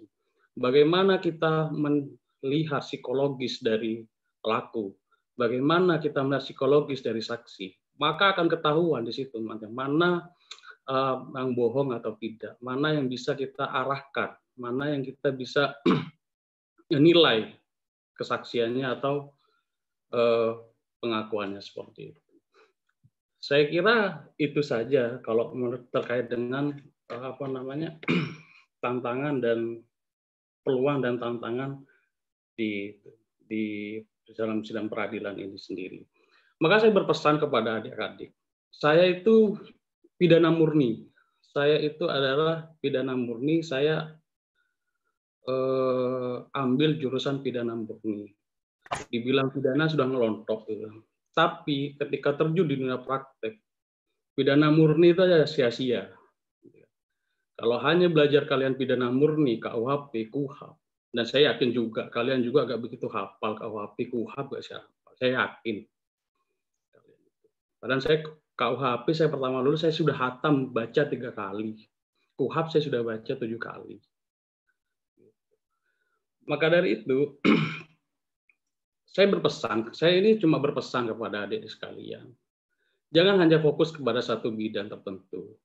Artinya ketika kalian sudah belajar pidana, tidak menutup kemungkinan kalian harus belajar perdata dan tata usaha negara. Karena di situ saya merasakan sendiri, saya ini uh, di Kejaksaan Tuhan saya itu ada kasus penyidikan tindak pidana korupsi. Urusan korupsi sudah saya laksanakan dengan kerugian 3M pun pernah saya naikkan. Namun ketika saya berada di Banyuwangi dihadapkan dengan urusan perdata dan tata usaha negara, wah sudah berisitulah saya merasa bodoh saya sekali waktu itu. Dan makanya saya juga sering terkait dengan tata usaha negara Eh, konsultasi dengan saudara Ridho karena dia pak eh, basicnya Ridho memang eh, tata usaha negara dan juga terkait dengan perdata kebanyakan juga saya konsultasi dengan Grace juga karena memang perkara-perkara yang ditangani Grace kebanyakan perdata.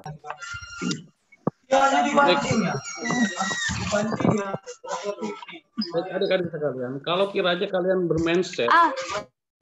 saya ingin menjadi penegak hukum karena ingin kaya, buang jauh-jauh pikiran itu. Karena kalau pengen jadi kaya, ya itu jadi lawyer. Kalaupun mau jadi jaksa maupun hakim, udah buang-buang jauh itu pikiran itu.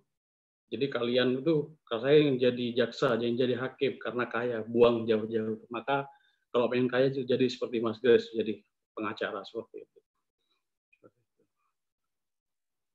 Dan juga tantangan kita ke depannya sebagai penegak hukum adalah kalau kalian juga berpikir, wah enak ya jadi jaksa, wah enak ya jadi hakim gitu. Ya, satu yang harus korbankan yaitu keluarga. Saya dengan hari itu. Pertama kali dia datang adalah apa? Nangis. Siapa yang nggak nangis ke Ambon sana? Kalian pikirkan. Pertama kali saya dapat SK ke Kejaksaan Negeri Kutai Barat, nangis saya. Bayangkan balik papan ke Kutai Barat 12 jam darat. Di sana kondisi hutan semua. Begitupun dengan hakim. Jadi apa yang didasar pada memang pengabdian. Memang oke okay lah pengabdian nomor dua. Memang cari makan seperti itu. Bekerja sudah alhamdulillah. Mereka adik-adik sekalian, makanya kalau memang harus pinter. Kalau kalian saya jelaskan masalah kejaksaan nantinya, saya yakin dengan metode seperti ini, dengan uh, sistem radio kalau saya bilangnya itu, ya akan paham. Itu terlalu berat. Saya akan memberikan pesan ke sana aja seperti itu. Dan saya juga akan menjelaskan terkait dengan sekarang juga kejaksaan juga sekarang sudah serba bersih semuanya, semuanya via online. Jadi jangan sampai adik-adik sekarang pesimis terkait dengan wah jadi jaksa itu harus begini, harus begitu, harus punya orang dalam enggak. Kalian tingkatkan kemampuan kalian yang terutama adalah yaitu pengusahaan bahasa asing seperti itu. Karena di UNED itu sendiri saya yakin anak-anak yang mempunyai bahasa bisa bahasa Inggris pasti satu dua orang tiga orang seperti itu dan juga minat membaca juga saya juga lihat juga minat membaca di FHU-nya juga rendah juga minat menulisnya juga rendah juga makanya dengan FK2 ini semoga jadi apa ya, tempat untuk adik-adik benar-benar berproses makanya juga saya berpesan juga kepada adik-adik FK2H janganlah sampai ada adik-adik yang nggak suka debat, nggak suka nulis itu jangan sampai tidak diakomodir. Saya juga nggak suka debat, saya nggak suka nulis, tapi dipaksa waktu itu sama direktur satu. Karena basic saya adalah leadership, basic saya adalah bagaimana manajemen konflik seperti itu. Nah, jadi saya juga kembali juga kepada keterangan kejaksaan jelas mungkin adik-adik sudah tahu. Kadang-kadang saya juga bingung juga. Ada anak semester 1 masuk fakultas hukum, semester 1, semester 2. Nggak tahu apa itu kejaksaan. Kan memalukan waktu itu. Jangan sampai ada asumsi nanti jaksa itu sama dengan hakim. gitu. Wah, saya aneh juga adik-adik ini bisa nggak tahu kejaksaan itu kan. Bagaimana kriminal sistem, kriminal justice system itu bekerja. Baik. Kalau berbicara masalah kejaksaan jelas di situ kita mengacunya pada Undang-Undang Nomor 16 Tahun 2014 terkait dengan ke kejaksaan. Jaksa adalah penuntut umum yang akan memegang fungsi itu penuntutan. Jadi saya jelaskan di sini, alur perkara nantinya ketika polisi menangkap seseorang, nah, maka polisi akan melakukan penyidikan. Nah, ketika penyidikan sudah selesai, maka akan menjadi berkas perkara. Nah, ketika berkas perkara itu sudah selesai, maka akan disilakan pada jaksa. Di situlah jaksa sebagai domestis berperan. Artinya, berkas-berkas dari polisi adalah kami yang akan menyaring apakah berkas ini bisa disidangkan atau tidak. Apabila berkas ini tidak bisa disidangkan, maka kami akan memberikan petunjuk kepada polisi yang dinamakan P18 B19 yaitu petunjuk dari jaksa dan mereka harus penuhi wajib suka tidak suka polisi harus memenuhi petunjuk kami. Nah, ketika berkas itu dikembalikan lagi dan sudah dianggap lengkap dan sudah kita anggap sudah fluktoid atau sudah bisa disidangkan, maka kami akan tentukan dengan namanya P21. Nah, P21 ini yang kalau bahasa kami di kejaksaan P21 adalah polisi itu sampai ya mohon-mohon untuk terbit yang namanya P21 ini. Karena setelah P21 ini akan dilanjutkan dengan namanya tahap 2 yaitu penyerahan eh, berkas perkara, terdakwa dan barang bukti. Di tahap 2 inilah nantinya kita akan memeriksa barang bukti apakah barang bukti sudah sesuai, apakah terdakwa benar untuk terjadinya erawan persona dan juga kita akan di dalam tahap dua itu akan mengecek mewawancarai terdakwa eh, ya sekitar untuk mencari apakah fakta itu benar atau tidak. Setelah itu baru kita limpahkan ke pengadilan. Nah, di pengadilan inilah kita seru bersidang. Tapi kalau saya bilang ya sidang pidana ya begitu-begitu saja. Mungkin karena saya belum pernah menemukan lawan pengacara seperti Mas Grace gitu kan, di mana otak saya itu harus di ya otak saya harus diperas gitu kan untuk bagaimana membuktikan fakta. Gitu. Meskipun di era digital di sini, mungkin pikiran adik-adik, wah era digital, tantangan, tantangan kejaksaan ke depannya seperti apa. Bagaimana saya mau bilang tantangan kejaksaan di era digital seperti apa? Kasus-kasusnya tetap kasus sama, kasus pencurian, kasus narkoba, kasus pencabulan, kasus seperti itu saja. Nggak ada kasus IT apa di situ. Cuma memang pelaksanaan persidangan itu memang secara IT seperti itu.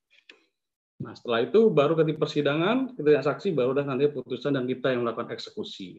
Seperti itu. Gambaran singkatnya seperti itu. Tapi kalau adik-adik mau, uh, halo? Iya mas, terhubung. Ya, mas. Tapi kalau adik-adik pengen tahu lebih tahunya criminal justice system ini silahkan adik-adik uh, berbuat tindak pidana begitu kan. Biar nanti kan ditangani oleh Mas Grace, jaksanya saya nanti diputus oleh Rido gitu kan.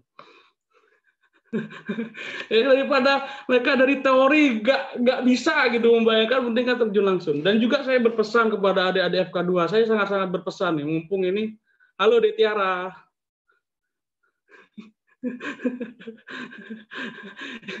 dia tiaranya mulai kecil sama saya deh. Ketika bapaknya dulu kasih khusus Jember. Nah, begitu. Jadi saya berpesan kepada adik-adik sekalian, saya itu kemarin tercengang, ada tiga kasus narkotika yang saya tangani, ternyata adalah mahasiswa Universitas Jember. Begitu. Ada tiga perkara narkotika. Makanya saya berpesan ke adik-adik FK2, khususnya adik FK2, jangan pernah main-main dengan namanya narkotika. Karena ancamannya sangat keras sekali di narkotika itu. Minimal 4 tahun untuk 112, yaitu menyimpan saja sudah 4 tahun. Jangan sampai saya nanti di Instagram ini sudah saya katakan, sudah saya bilang, jangan sampai narkotika tiba-tiba nanti ada perkara saya tangani di Universitas Jember juga narkotika. Saya malu sebagai alumni ada perkara narkotika. Saya kira perkara apa kemarin itu. Dan mohon maaf, datanglah keluarganya, datang menemui saya dengan makan ini anonim, nggak tahu keluarga ini dapat informasi dari mana. Baru saya dari Universitas Jember juga. Datang ke saya minta bantuan. Mohon maaf, saya terang-terangan di sini.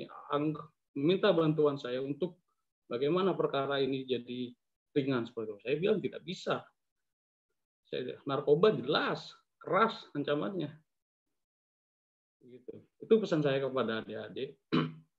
Dan juga uh, saya tuh set juga akan mengakhiri ini. Untuk adik-adik sekalian, jadilah mahasiswa yang tangguh. Jadilah mahasiswa yang tahan banting. Kalau saya bilang jangan sampai jadi mahasiswa yang kupu-kupu kuliah pulang, kuliah pulang, kuliah pulang. Perbanyak referensi, perbanyak uh, literasi, perbanyak juga interaksi dengan uh, senior-senior kalian, apalagi bisa bersharing dengan ilmu, bisa sharing ilmu juga seperti itu. Dan juga ya taatlah pada dosen kalian. Dan juga kalau diberi waktu kesempatan nanti kan ini sudah dekat saya ini kan di Banyuwangi, saya akan main-main nanti ke FK2. Mungkin itu saja. Ya pacaran nggak apa-apa, tapi kan jangan sampai nggak kuliah terbengkalai. Mas Rido juga pacaran juga, kecuali Mas Kris. Kalau saya enggak, kalau saya enggak. Kalau saya fokus kuliah tuh, pernah pacaran nggak pernah apa fokus kuliah FK2, kuliah FK2. Kalau Rido kan enggak, K2H kuliah. Kalau Grace kan, oh kalau Grace sama kayak saya. Dia itu kuliah FK2H gereja. Kalau saya kan kuliah FK2H ke masjid. Kalau Ridho kan enggak. Kuliah FK2 pacaran. Kuliah FK2 pacaran. Tapi lebih banyak pacarannya daripada FK2-nya. Baik, sekian dari saya. Terima kasih. Assalamualaikum warahmatullahi wabarakatuh. Assalamualaikum warahmatullahi wabarakatuh. Uh, benar kata Mas Torik sih tadi.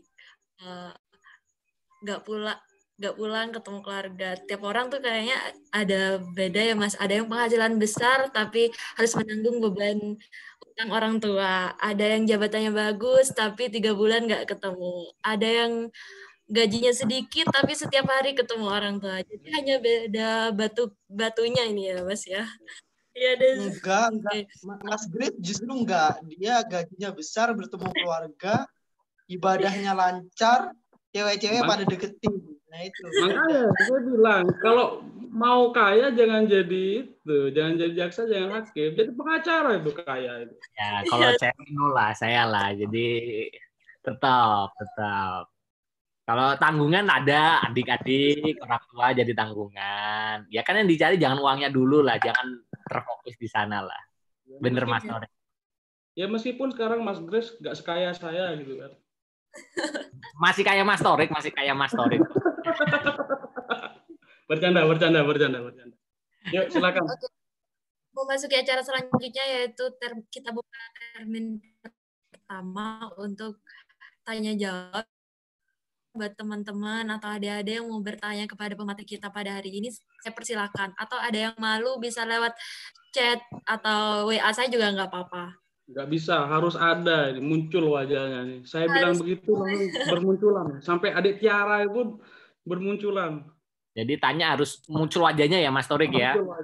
Sampai adik saya Tiara dia mulai SD sama saya. Katanya mau masuk Alfa ternyata ke FK 2H saya bingung juga adik saya. Ya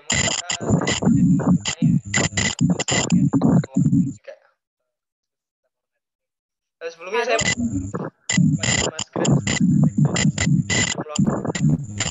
Suaranya kurang jelas ya ini ya, kok banyak ini. Dari siapa ini?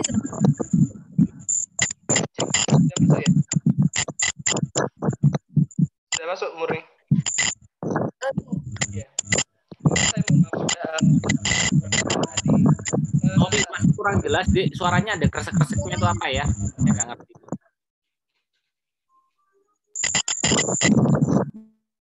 Suaramu Faruk. Deket kipas atau gimana itu?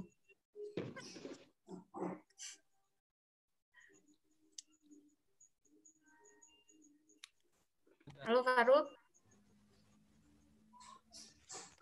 Cek, sudah masuk ya? Ya, sudah. Sudah. Uh, ya, terima kasih banyak atas kesempatannya dan uh, saya mewakili teman-teman juga mohon maaf uh, mungkin ada beberapa hal yang kurang berkenan tadi. Mungkin saya sedikit memberikan uh, pertanyaan untuk mewarnai diskusi kita malam hari ini. Uh, untuk masing-masing pemateri juga, uh, Mas Torik, uh, kemarin saya sempat merasakan juga magang mandiri di Kejaksaan Probolinggo. Tentu ada beberapa hal yang berbeda uh, di uh, pelaksanaan new normal ini. Salah satunya juga terkait sidang online Lalu suaranya masuk ya, Buri? Yes. Ya, Faruk. Ya, terkait uh, sidang online, mungkin benar yang dikatakan Mas juga uh, terkait kasus-kasus uh, dinamikanya begitu signifikan. Jadi mungkin yang dibahas uh, terkait tantangan di era new normal ini juga Mas yang berkemungkinan ke depan digitalisasi itu akan terus berkelanjutan uh, Mas Tarik dalam dalam hal uh, persidangan dan lain-lain. Nah, uh, sebagaimana dasar di persidangan sendiri itu kan ada di pembuktian Mas. Apakah dalam hal pembuktian ini berpengaruh sangat signifikan Mas? Apakah terkait aksesibilitas dari pembuktian dan lain persidangan online ini sangat mempengaruhi apa ya? Uh, kurangnya fleksibilitas dari jaksa maksudnya dalam hal begini mas di per, di persidangan itu kan online nanti sarana dan prasarana itu kan terbatas mas apakah itu berpengaruh secara signifikan dalam hal pembuktian oleh jaksa maupun uh, dalam hal ini uh, dalam hal ini ada mas Akbar Ido selaku peninjau juga terkait pembuktiannya. Dan untuk mas Gira sendiri mungkin pertanyaan terlalu utopis juga. Nah, sebetulnya apakah enak lawyer yang berkaitan dengan hal-hal uh, korporasi gitu? Kan sejauh ini yang kita ketahui kan terkait kriminal-kriminal umum gitu mas. Apakah enak gitu mas? Mungkin terlalu utopis juga kan kita tahu jika teman-teman mungkin terbatas juga pemahamannya mungkin uh, itu dulu untuk mengawali diskusi kita malam hari ini terima kasih hmm, siapa uh, pertanyaan pertama kan tadi untuk Mas Tarik itu uh, moderator bilang ke Kenapa? Tiara tuh wajib tanya gitu. Tiara Anggreni, oh, iya. Tiara Anggreni wajib tanya. Tiara. Gitu. Malu-malu kayaknya, Mas. Dia wajib tanya. Ya, Baik. Ya silakan Mas Tarik. Baik, memang pengaruh signifikan ya terkait dengan eh, apa namanya sidang online ini sendiri. Apalagi benar kata adik Faruk Sultan tadi, apalagi terkait dengan eh, koneksitas juga ya ya saya rasakan saya buka-bukaan saja di sini ke, hak, ke kejaksaan, hakim, lapas sekarang. Ketika lapas, ketika kejaksaan sama hakim sudah uh, lancar, tiba-tiba lapas uh, nggak bisa itu connect. Ujung-ujungnya apa ya? Mohon maaf, hak, hakimnya baper. Tiba-tiba dengan sepihak hakimnya ditunda, ditunda seperti itu.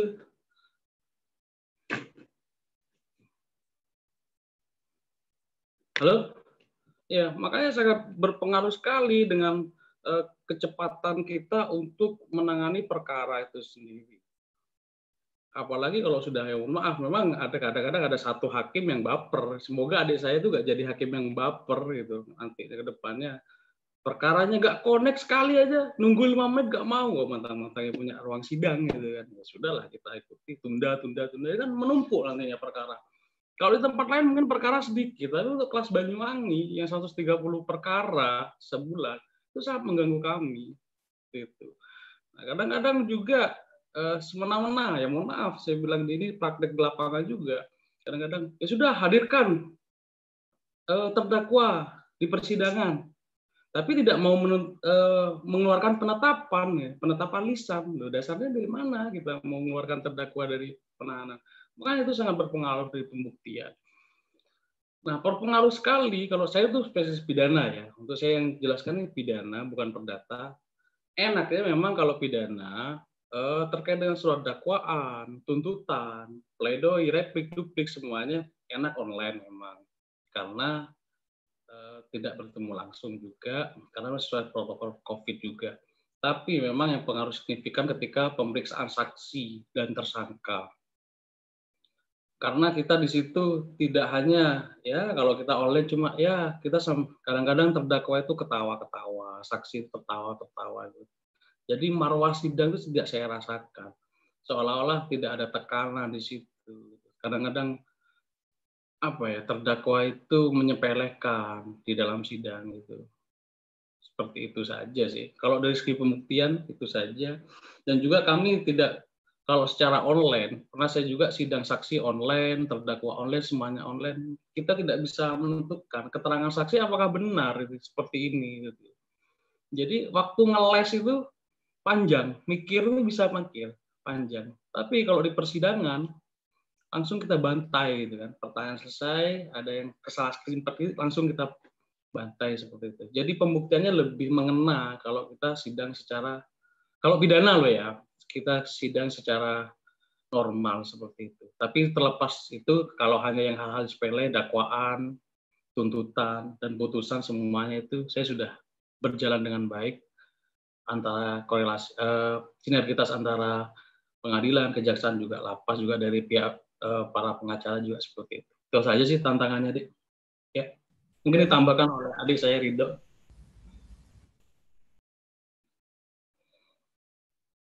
Ya, tantangannya kalau di kalau di persidangan sih memang dalam dalam persidangan online itu yang disampaikan Mas Fahri tadi itu benar memang. Jadi dalam hal pemeriksaan saksi misalnya itu kurang pas lah karena bertanyanya kan secara daring gitu ya. Jadi orang itu nggak merasa uh, hakim itu tidak melihat gesturnya itu dengan jelas. Apakah orang ini berbohong atau seperti apa itu tidak terlihat jelas. Apalagi dengan kendala-kendala sinyal, gitu kan. Ada meskipun kita di Jawa bukan berarti bahwa sinyalnya uh, apa namanya lancar-lancar aja gitu. Kadang ada lalu lintas lalu lintas yang itu membuat ngadat gitu ya seperti kita sekarang ini gitu. Pas lagi ngobrol ada aja yang ceket ada aja yang gangguan itu gangguan itu gitu. Itu juga yang jadi kendala sih. Uh, pada prinsipnya kalau kami di pengadilan uh, senior-senior saya di Kepanjen menginginkan segera dilakukan sidang itu secara offline kembali normal maksudnya gitu atau paling tidak uh, menurut kami ya jaksanya tetap di uh, di uh, tapi kalau di di kami sih pengennya jaksanya hadir di persidangan saksinya hadir uh, hanya uh, apa namanya hanya terdakwanya saja yang ada di lapas gitu. Karena dari situ kita bisa leluasa bertanya. Toh juga dalam persidangan itu uh, penerapan new normalnya sudah berlaku gitu. Jaksanya nggak nggak mepet-mepet banget lah dengan dengan pengacaranya gitu ya. Jadi jauh social distancingnya juga banyak. Itu juga kalau uh, di sero-sero saya bilang lebih baik sih dilakukan secara secara offline terutama soal pemeriksaan saksi gitu. itu aja sih uh, yang bisa disampaikan? Uh, ya mungkin uh, saya sedikit menambahkan. Berarti itu berkaitan dengan fleksibilitas agenda sendiri mas dari persidangan. Yang artinya uh, persidangan yang tadi disampaikan oleh mas Torik juga uh, berdasarkan kehendak dari hakim sendiri. Dan itu semua ada implikasi sosial mas kepada masyarakat. Benar nggak mas eh, dari mas Akbar dan mas Torik sendiri?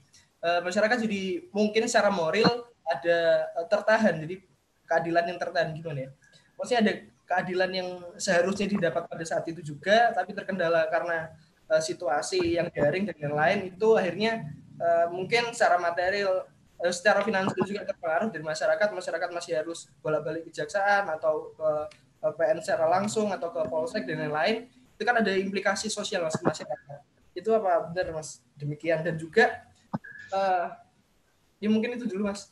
Saya lupa tadi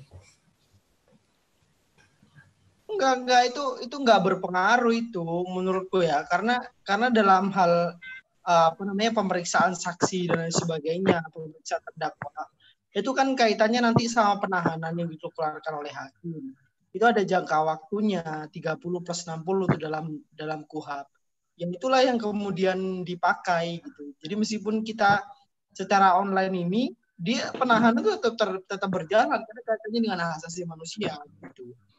Jadi nggak ada. Jadi yang namanya ketika udah di persidangan dia menggunakan penahanannya hakim, maka itu yang berjalan. Jadi 30 hari bisa diperpanjang 60 hari gitu. Itu aja tetap tetap tetap normal aja kalau soal kecepatan apa namanya ya untuk mendapatkan keadilannya ya tetap menggunakan hukum acara yang berlaku nggak ada pengaruhnya gitu. Itu menurutku sih sepemahamanku yang kamu tanyakan begitu. Kalau soal bolak balik eh, kepolisian ke ini semuanya kalau dalam criminal justice system itu kan semuanya bertahap. Kalau misalnya memang harus karena kalau sekarang itu harusnya datangnya itu ke pengadilan semua, sekarang itu enggak. Dalam persidangan online karena beberapa PN itu menerapkan pemeriksaan saksinya itu di, di kejaksaan karena memang kami tahunya itu yang membuktikan pidana eh, apa ada tidak pidana itu kan jaksa. Ya jaksa, iya, di jaksa yang berkepentingan. Di tempat jaksa sekarang nggak di persidangan gitu. Tapi dilakukan secara online gitu. Jadi nggak nggak ada pengaruhnya sih. Cuman bedanya yang seharusnya semuanya ngumpul di pengadilan sekarang terpecah. Ada di jaksaan, ada di pengadilan. Itu sih yang aku tangkap.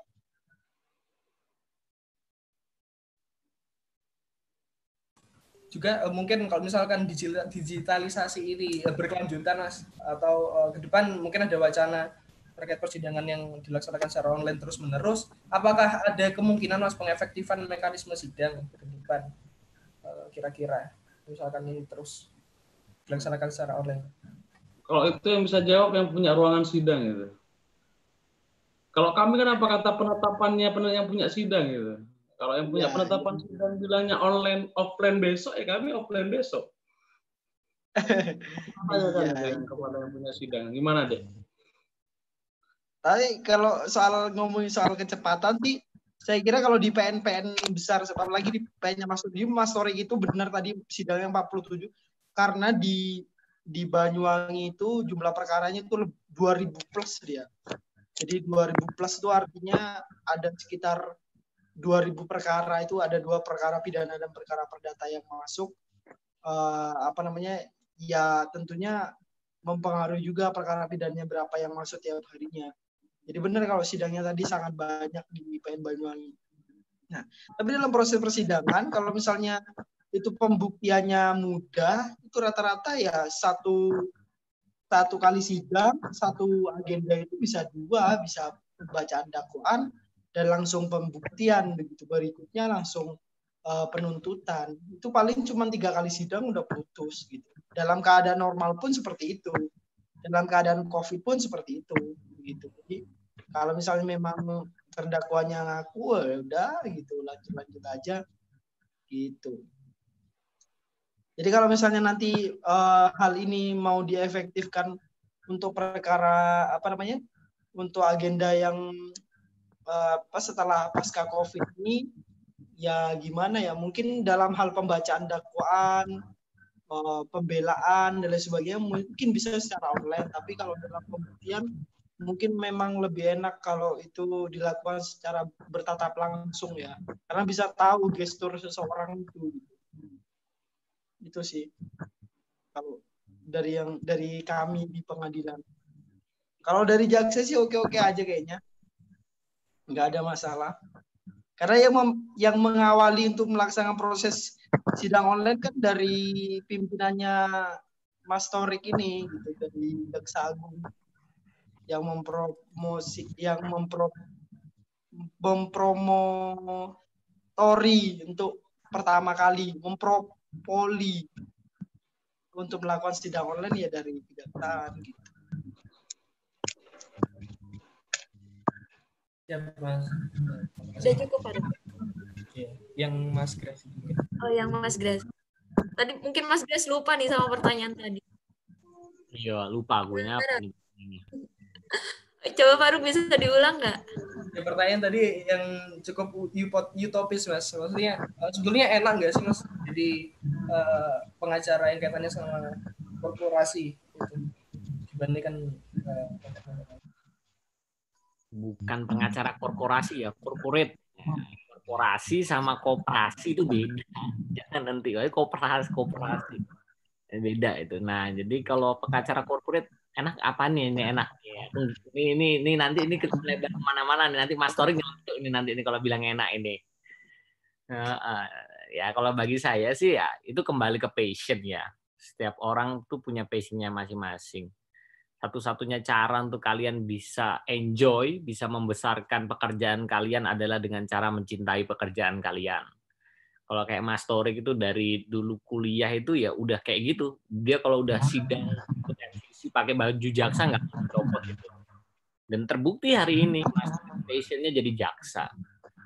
Mas Rido itu kelihatan memang eh, apa namanya bisa memilah gitu kan mana pro kontranya gitu kan sebagai twitternya dia beneran dia yang jadi hakim gitu nah kalau saya ini memang ya seperti inilah Jadi sekarang litigation. Mau jadi litigation corporate enak aja tuh tergantung orangnya. Kalau saya sih memang ilmunya dari sisi keilmuan lebih banyak.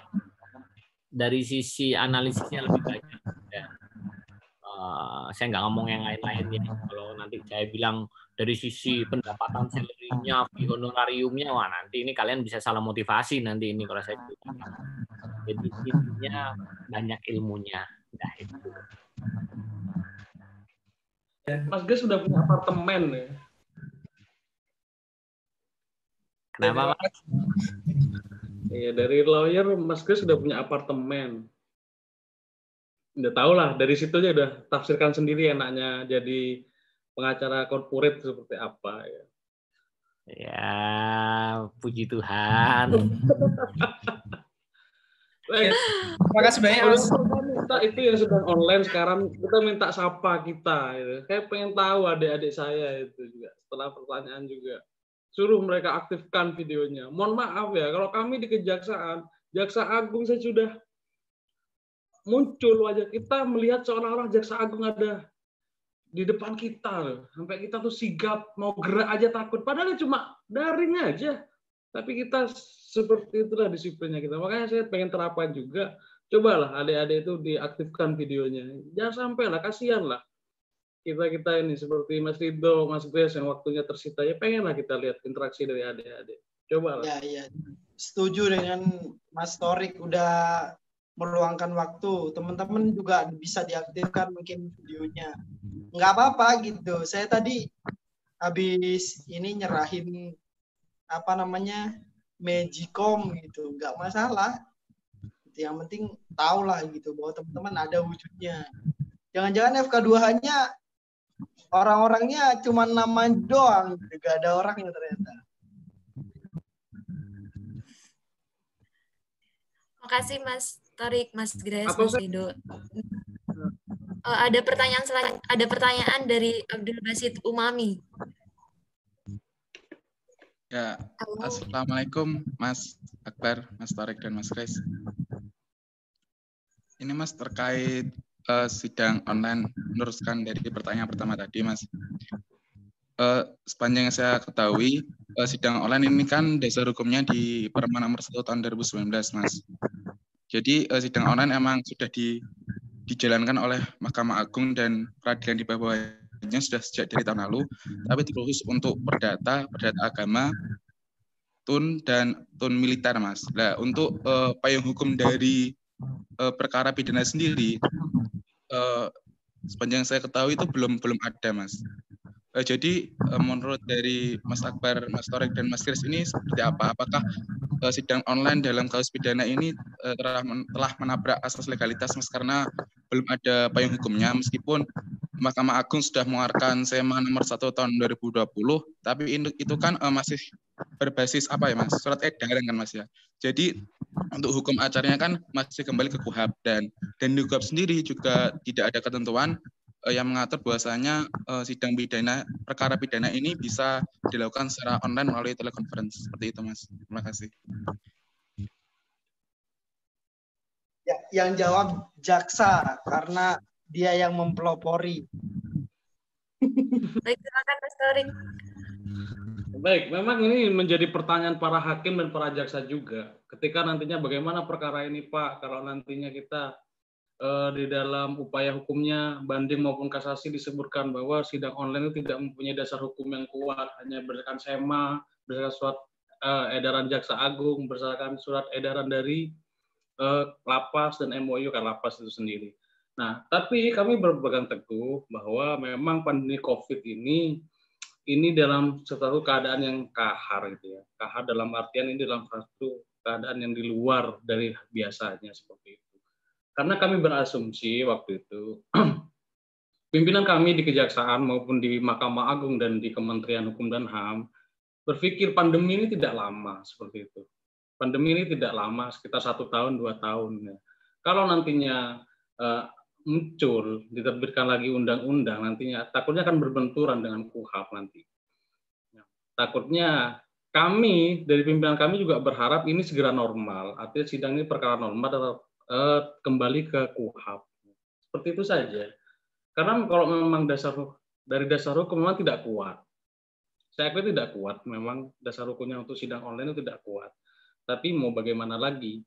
Bayangkan saja nanti, kalau sampai nantinya ini tidak disidangkan, nunggu, nunggu terus bagaimana eh, banyaknya pencari keadilan yang akan menumpuk di polsek, di kejaksaan seperti itu. Kalau kita, mohon maaf, benar yang kata Dido katakan bahwa kita terbatas oleh jangka waktu jangka waktu penahanan dari polisi, saya yakin adik-adik juga nggak tahu juga di pasal 20 KUHAP, 21 KUHAP, polisi 20 40, kejaksaan 30 30, hakim 30 40 ya ya, gitu ya.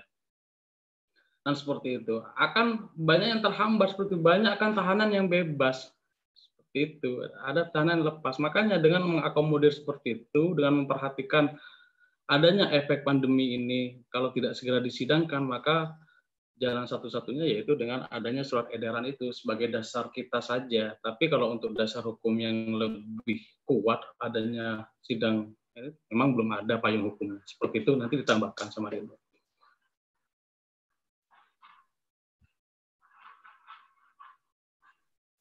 Gimana, Umam? Ya, ya itulah. Ya, gitu. Kalau yang dalam dalam dalam perma itu yang perma yang tadi dipelajari itu itu soal litigasi. Jadi kaitannya oh, dengan uh, perkara perdata memang benar itu. Karena memang mahkamah karena kan gini integrated criminal sistemnya itu memang belum terbangun antara kejaksaan kepolisian dan Mahkamah Agung soal penanganan perkara pidana. Tapi dalam perkara perdata, karena perkara perdata itu sifatnya privat, dan itu tidak dilakukan oleh penegak hukum lainnya artinya Mahkamah Agung bisa secara langsung membuka gitu seperti pendaftaran KTP itu eh, pendaftaran KTP KK gitu kan seperti itu misalnya itu jadi bisa dilakukan secara langsung gitu. jadi uh, nanti misalnya seperti Mas Kris perlu secara secara ya langsung saja bisa dilakukan secara elektronik. Teman-teman misalnya mau ganti kelamin gitu kan atau mau ganti uh, apa lagi mau ganti mau ganti kakak misalnya. Nah itu bisa diajukan permohonan langsung melalui elektronik uh, uh, apa namanya litigasi itu tadi kita di situ. Tapi memang kalau dari segi pidana uh, saya kira apa yang disampaikan Mas tadi udah jelas memang. Secara dasar hukum kita nggak punya tapi pada prinsipnya apa yang dilakukan oleh kejaksaan dengan menginisiasi adanya persidangan online online tidak menghilangkan esensi daripada uh, persidangan itu sendiri. Hanya saja dilakukan secara uh, daring tidak masuk dalam ruang persidangan. Tapi mengenai hak-hak daripada terdakwa asas uh, apa namanya audi et alteram partemnya tetap harus dipenuhi begitu. Asas pidana cepat biaya ringannya juga harus dipenuhi. Asas apa lagi? Ya itu tadi soal yang terutama kaitannya dengan penahanan tetap tetap dilakukan di kepolisian ditahan uh, 20 40 di kejaksaan 20 30 40 60 di di pengadilan begitu ya itu harus diberikan lebih dari itu ya harus dikeluarkan daripada tahanan itu. Nah, untuk mengurangi itu ya harus dilakukan secara, sidang secara elektronik supaya tahanannya enggak enggak enggak enggak lepas begitu, enggak enggak dikeluarkan dari tahanan. Nah, itu itu tetap dijamin oleh oleh kejaksaan, oleh kepolisian, oleh oleh mahkamah, oleh pengadilan juga tetap dijamin hak-hak itu. Hanya saja dilakukan secara online itu aja. Jadi kalau penegak hukum kita apa itu kalau bahasanya bahasanya apa namanya bahasanya kepolisian waktu bikin bikin surat edaran kan demi kepentingan masyarakat banyak begitu maka itu boleh dilakukan gitu. Itu aja sih apa sih asasnya lupa itu aja sih kalau dari aku.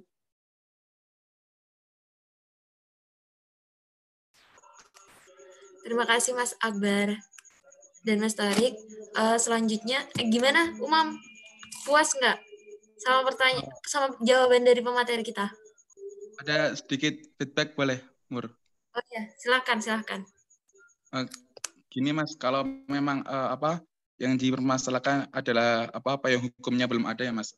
Bukankah akan menjadi lebih mudah andaikan uh, Presiden Jokowi mengeluarkan Perpu Mas yang memuat peraturan terkait persidangan perkara pidana di tengah masa hari ini Mas. Jadi kan uh, jauh lebih jelas nanti misalkan uh, ada banding ataupun kasasi nanti sudah ada payung hukum yang jelas seperti itu Mas.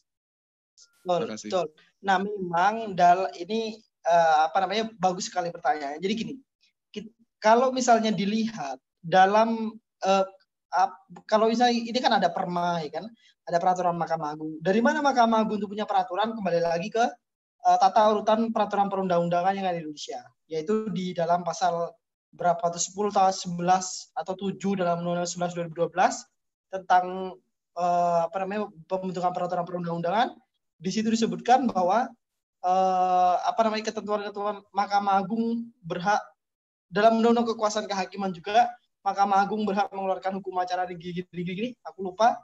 Di situ juga ada ketentuan mengenai di mana posisi daripada perma itu dalam hierarki peraturan perundang-undangan. Maka Mahkamah Agung berani mengeluarkan peraturan Mahkamah Agung untuk menjamin kelangsungan persidangan. Lalu pertanyaannya, uh, kenapa kok itu kan payung hukumnya hanya di Mahkamah Agung hanya sepihak, kemudian di ini juga dan itu tidak pada tataran uh, level undang-undang Nah itu kembali lagi ini kan kebijakan. Kita kan nggak bisa nggak bisa memaksa Jokowi untuk mengeluarkan uh, apa namanya perpu. Ya kalau dia nggak sadar ya udah kita bikin sendiri aja. Sama seperti uh, hukum acara. Sekarang ada ada apa namanya ada uh, apa ada perma-perma yang mengatur soal elitigasi itu tadi. Harusnya memang pada tataran undang-undang DPR itu menginisiasi untuk membentuk hukum acara baru, hukum acara yang lebih modern, hukum acara yang berbasis teknologi informasi. Tapi kalau misalnya kita nunggu mereka, ya habislah kita kan. Para penegak hukum ini harus mencari solusi-solusi lain yang uh, apa namanya yang solutif begitu daripada kemudian kita harus di situ masih di uh, apa namanya masih dibahas dan sebagainya masih tarik tarik sana tarik sini jangan kan itu kita mengeluarkan hukum uh, apa namanya KUHP yang baru aja mahasiswanya pada turun demo gitu kan. Padahal banyak sekali dalam uh, ketentuan KUHP yang yang lama itu yang udah dipredeli, yang udah uh, udah nggak sesuai lagi dengan dengan dengan kondisi kita sekarang gitu. Ini Mas Mas Torik atau Mas Grace nanti bisa Mas Grace lah terutama pemerhati itu bagaimana kemudian uh, aku kira Mas Grace dulu pernah ada di di mana di Jember itu seminar soal ketika Mahkamah Agung ngeluarin pertama kali perma soal uh, e-court itu kayaknya dibahas apakah sesuai dengan hukum acara perdata atau tidak. Mungkin Mas Grace ngikuti kali ya. Aku nggak ngikuti sih. Waktu itu kami bahas jadi kebanggaan juga kami di UNED waktu itu uh, dari, sebagai alumni UNED ketika ditanya di di Pusdiklat uh, MA dia bilang bahwa ada hanya ada satu-satunya universitas yang membuat seminar bagaimana ketentuan ikot itu dalam hukum acara perdata konvensional. Itu hanya Universitas Jember waktu saya, saya bangga sekali. Meskipun saya nggak ngikuti perkembangan itu dan dilakukan di Banyuwangi di hotel belum apalah gitu. Uh, ya kali baru cottage. Nah itu. Jadi hal-hal macam begitu kalau di level kebijakan ya kita angkat tangan gitu. Itu kan jadi Jokowi memandang itu enggak enggak ini. Artinya kalau kita mendesak-desak kan repot juga padahal uh, ketentuan hak asasi manusia harus tetap harus ditegakkan. Penahanan juga harus jalan. Gitu. Tapi nggak tahu juga kenapa di level atas nggak nggak menginisiasi untuk membentuk perpu atau undang-undang mengenai hukum acara. Mungkin juga dianggap nggak penting kali ya soal itu karena udah pada jalan semua, jalan sendiri-sendiri jadinya. Ya jadinya begini ini gitu. Itu aja sih kalau dari aku. Mungkin Mas Grace bisa cerita lebih banyak soal bagaimana kok uh, pemerintah kita belum bikin hukum acara yang baru ini gitu. Terima kasih. Gimana nih Mas Gas? Mau disanggah?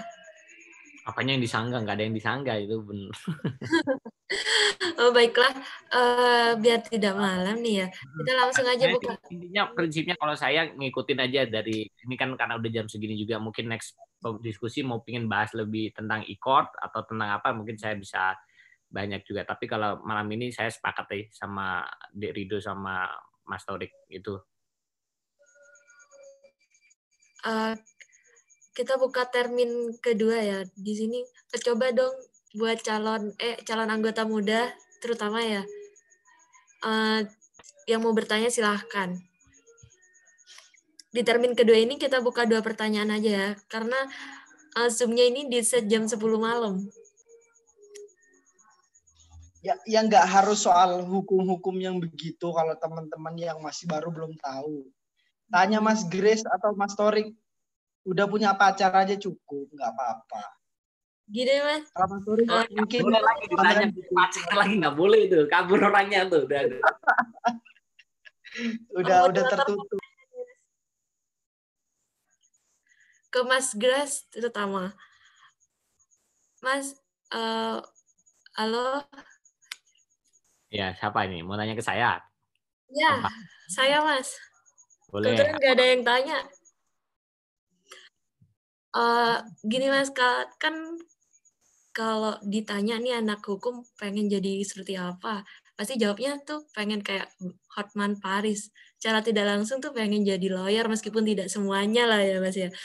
Lah, jadi gimana nih Mas tipsnya biar kayak jadi Bang Hotman Paris? Apalagi katanya tuh lawyer tuh kalau kita lihat dari materialnya nih paling banyak lah gajinya lah katanya gitu. Apalagi konsultan perusahaan.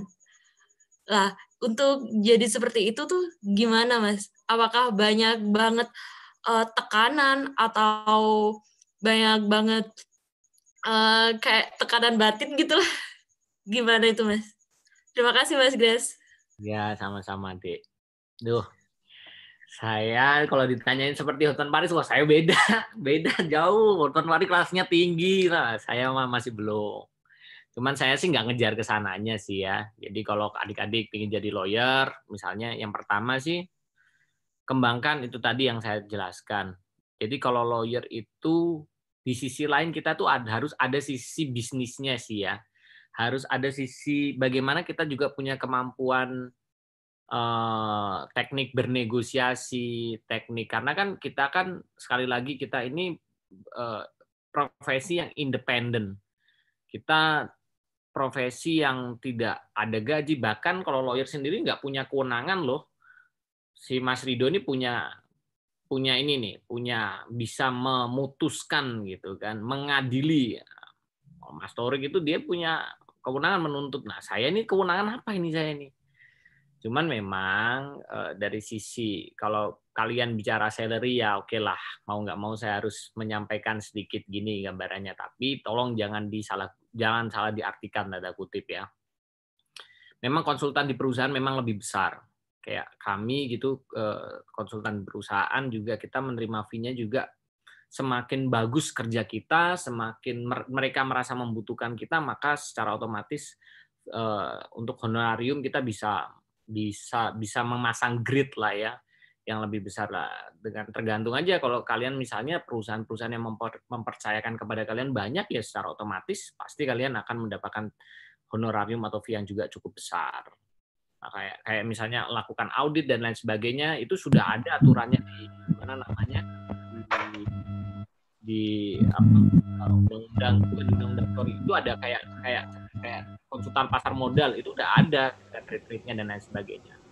Nah kalau kalian bicara gimana ke sananya yang dikejar yang pertama jangan cari dulu, jangan berpikir mau oh, kayaknya tuh kalau Hotman kan ada Lamborghini-nya tuh dan lain sebagainya.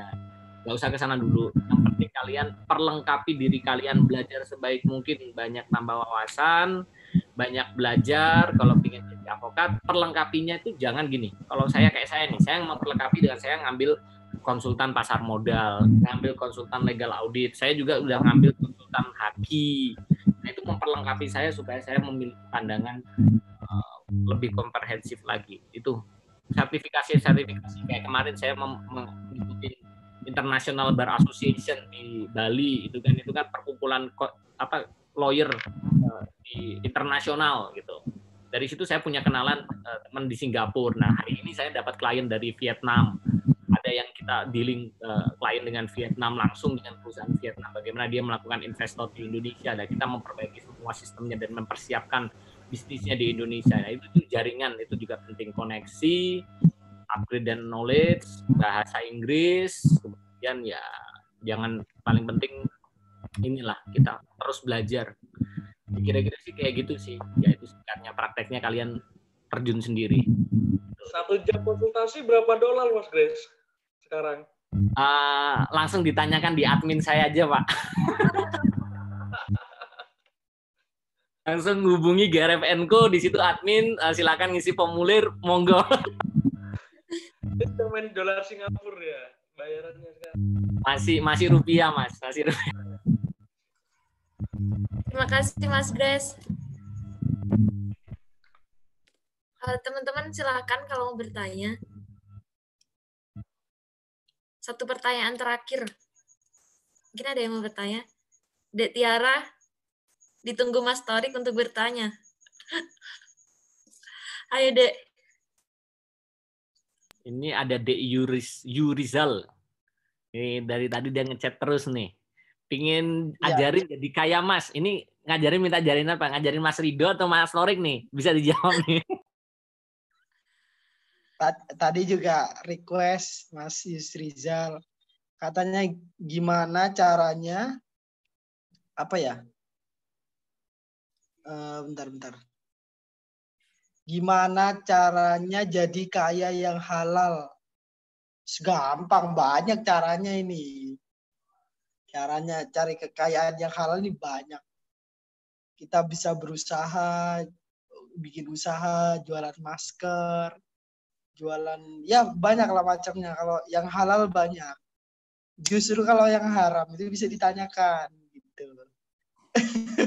Tapi saya tambahin nih, kayak gini, kaya halal itu banyak. Jangan hanya terkonsep pada materi, ya, duit, iya. punya mobil dan sebagainya. Kaya itu bisa kaya ilmu, kaya itu bisa kaya teman, kaya itu bisa kaya kaya enjoy, ya, maksudnya sukacita, terus kayak happy. Itu tuh bisa juga kaya loh, itu bersyukur loh.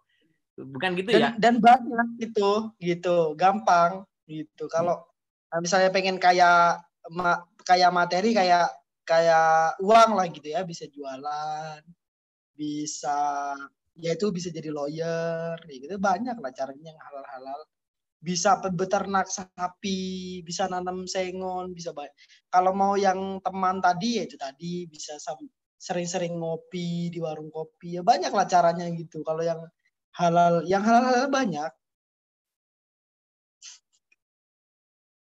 gitu Makasih Mas Akbar. Mas Grace. Oh gimana? Murni Safitri.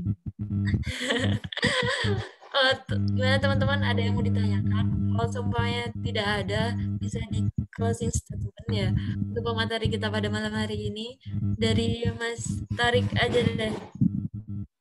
Baik, saya tutup statement uh, ini. Uh, sekalian dua Sorry, suaranya agak ada yang terganggu.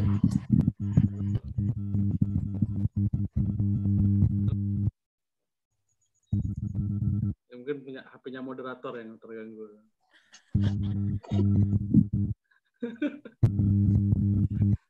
Silakan Mas. Hanya sekedar joke saja. uh, kalau saya joke saya itu bagi cewek-cewek sih yang saya bilangkan kalian nggak perlu jadi hakim, jadi jaksa, jadi pengacara, nggak perlu. Kalian nikah dengan jaksa ya jadi bu jaksa, jadi nikah dengan hakim, ya. Jadi jadi bu menteri. Seperti jok saja seperti itu. Jadi tapi nikah sama lawyer jadi apa mas? Bu lawyer. jok saja adik-adik sekalian. Yang saya tekankan di sini, statement saya, jangan pernah berhenti membaca kalau kata Pak Kopong, kalau adik-adik masih ketemu dengan Pak Kopong, orang saya kagumi beliau itu beliau baca buku itu satu hari eh, satu hari 8 jam kalau nggak salah ya. KUH Perdata Perjalanan nggak salah beliau itu. Nah, kalau pidana ada Pak Multazam, mereka ngelontok KUH pidana sama KUH kuhapnya dia ngelontok juga. Dan juga jangan lupa tambahkan, saya juga pernah ngomong ke Grace juga di acara CLSE waktu itu, ya, jangan lupa bahasa asing kalian kuasai lagi. Tambah bahasa asing kalian. Dan juga itu pengetahuan IT kalian sedikit-sedikit lah IT. Gitu. kan. Jangan seperti saya ini, sudah IT sudah telat sekali saya belajar IT. Ujung-ujungnya saya harus menambah lagi nanti studi saya S2 seperti itu.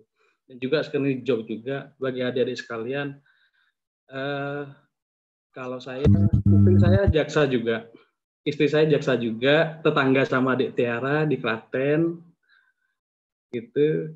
Istri saya jaksa di Kejaksaan Negeri Situbondo. Anak saya mau dua, gitu kan. Jadi pintu pendaftaran sudah tertutup rapat. Jadi kalau adik-adik mau yang cewek-cewek atau yang cowok-cowok juga mau chatting masalah biro jodoh, ya itu kedua junior saya itu masih jomblo mereka. Ya sekian dari saya. Terima kasih Mas Tadi. Silakan Mas Geles. Apa nih eh, eh, close- closing statement-nya? Ya. Oke.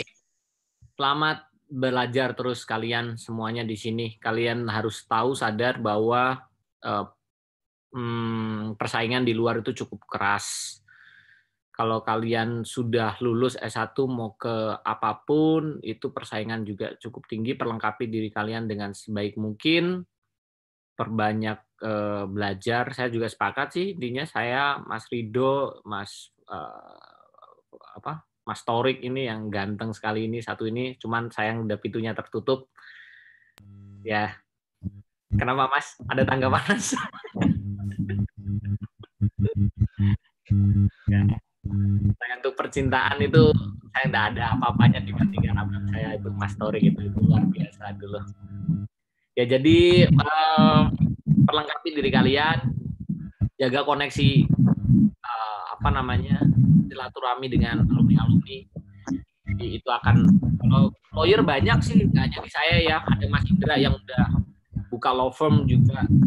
Terus ada banyak juga eh, apa namanya angkatan-angkatan saya juga atau adik-adik di bawah saya juga maupun di atas saya. Itu banyak juga yang sudah tersebar di law firm di Indonesia. Jadi kalian bisa hubungi mereka-mereka yang sudah berkarir tanyain terus jaga koneksi dan jangan lupa terus belajar jaga integritas dan terus berkarya berprestasi buat FK2H itu yang saya mau sampaikan Terima kasih Mas Gres. Mas Akbar. Eh, ya kalau kalau aku sih tadi aku pada intinya sepakat dengan keduanya. Jadi kalau aku juga tadi yang ditekankan Mas Tori itu benar. Jadi yang kalau aku sih gini, kalau sekarang tuh aku mikirnya gini, kalau orang ngerti apa ya, ngerti hukum itu kita lah kita pelajari gitu ya. Tapi skill kita itu jadi gini kalau misalnya ini kan sama-sama kalau kayak aku kan hakim ya udah pada ngerti semua hukum udah ngerti acara udah ngerti. Tinggal yang mana nih yang bisa menonjol gitu. Tergantung skill kita itu tadi kemampuan berbahasa kemudian kemampuan eh, teknologi informasi kemampuan- ya banyaklah skill-skill yang lainnya yang bisa pelajari itu penting menurutku. Karena kalau kita cuman apa ya jadi yang yang ngerti hukum ya saja ya banyak temennya. Bagaimana caranya kita menonjol di antara mereka? Itu sih kalau kalau aku. Kalau kita nggak menonjol juga nggak kelihatan gitu. Karena semuanya udah pada pada tahu semua. Yaitu teknik bernegosiasi dan lain sebagainya. Itu harus teman-teman tahu.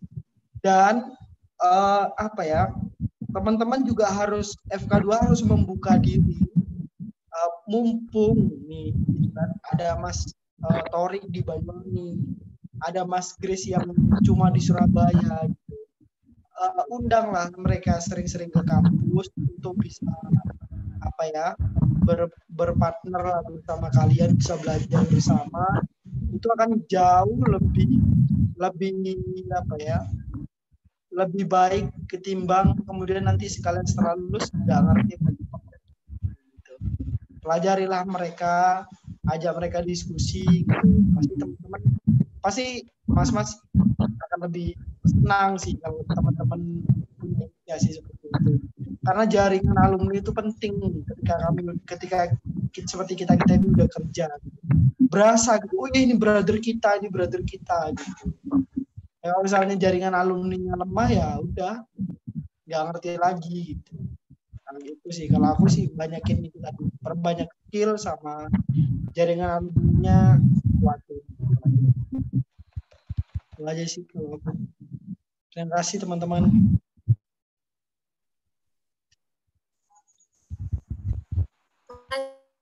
Akbar.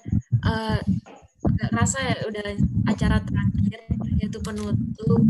Sebelumnya uh, kami mengucapkan terima kasih banget nih buat pemateri kita pada hari ini. Dan maaf apabila banyak kesalahan mulai dari jaringan dan teman-teman yang lain yang kameranya nggak dinyalain. Maaf Mas Torik Mas Grace Mas Akbar. Dan terima kasih sekali lagi atas ilmunya ya atas pengalaman uh, pemateri kita. Mungkin ada sedikit pembelajaran ya buat aku pribadi nanti ke depannya. Terima kasih Mas.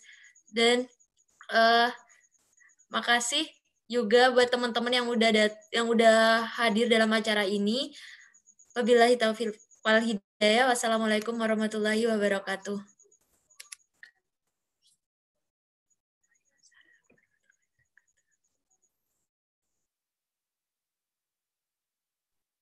Terima kasih banyak.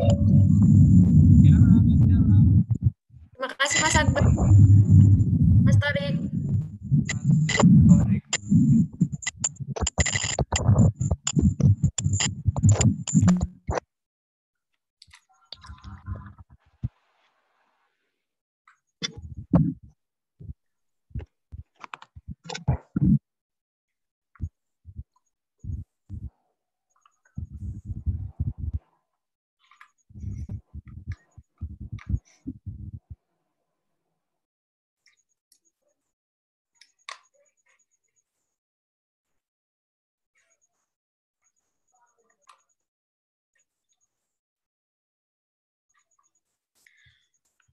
Halo teman-teman. Jarot. Hihi. Niswa. Hai, Firda.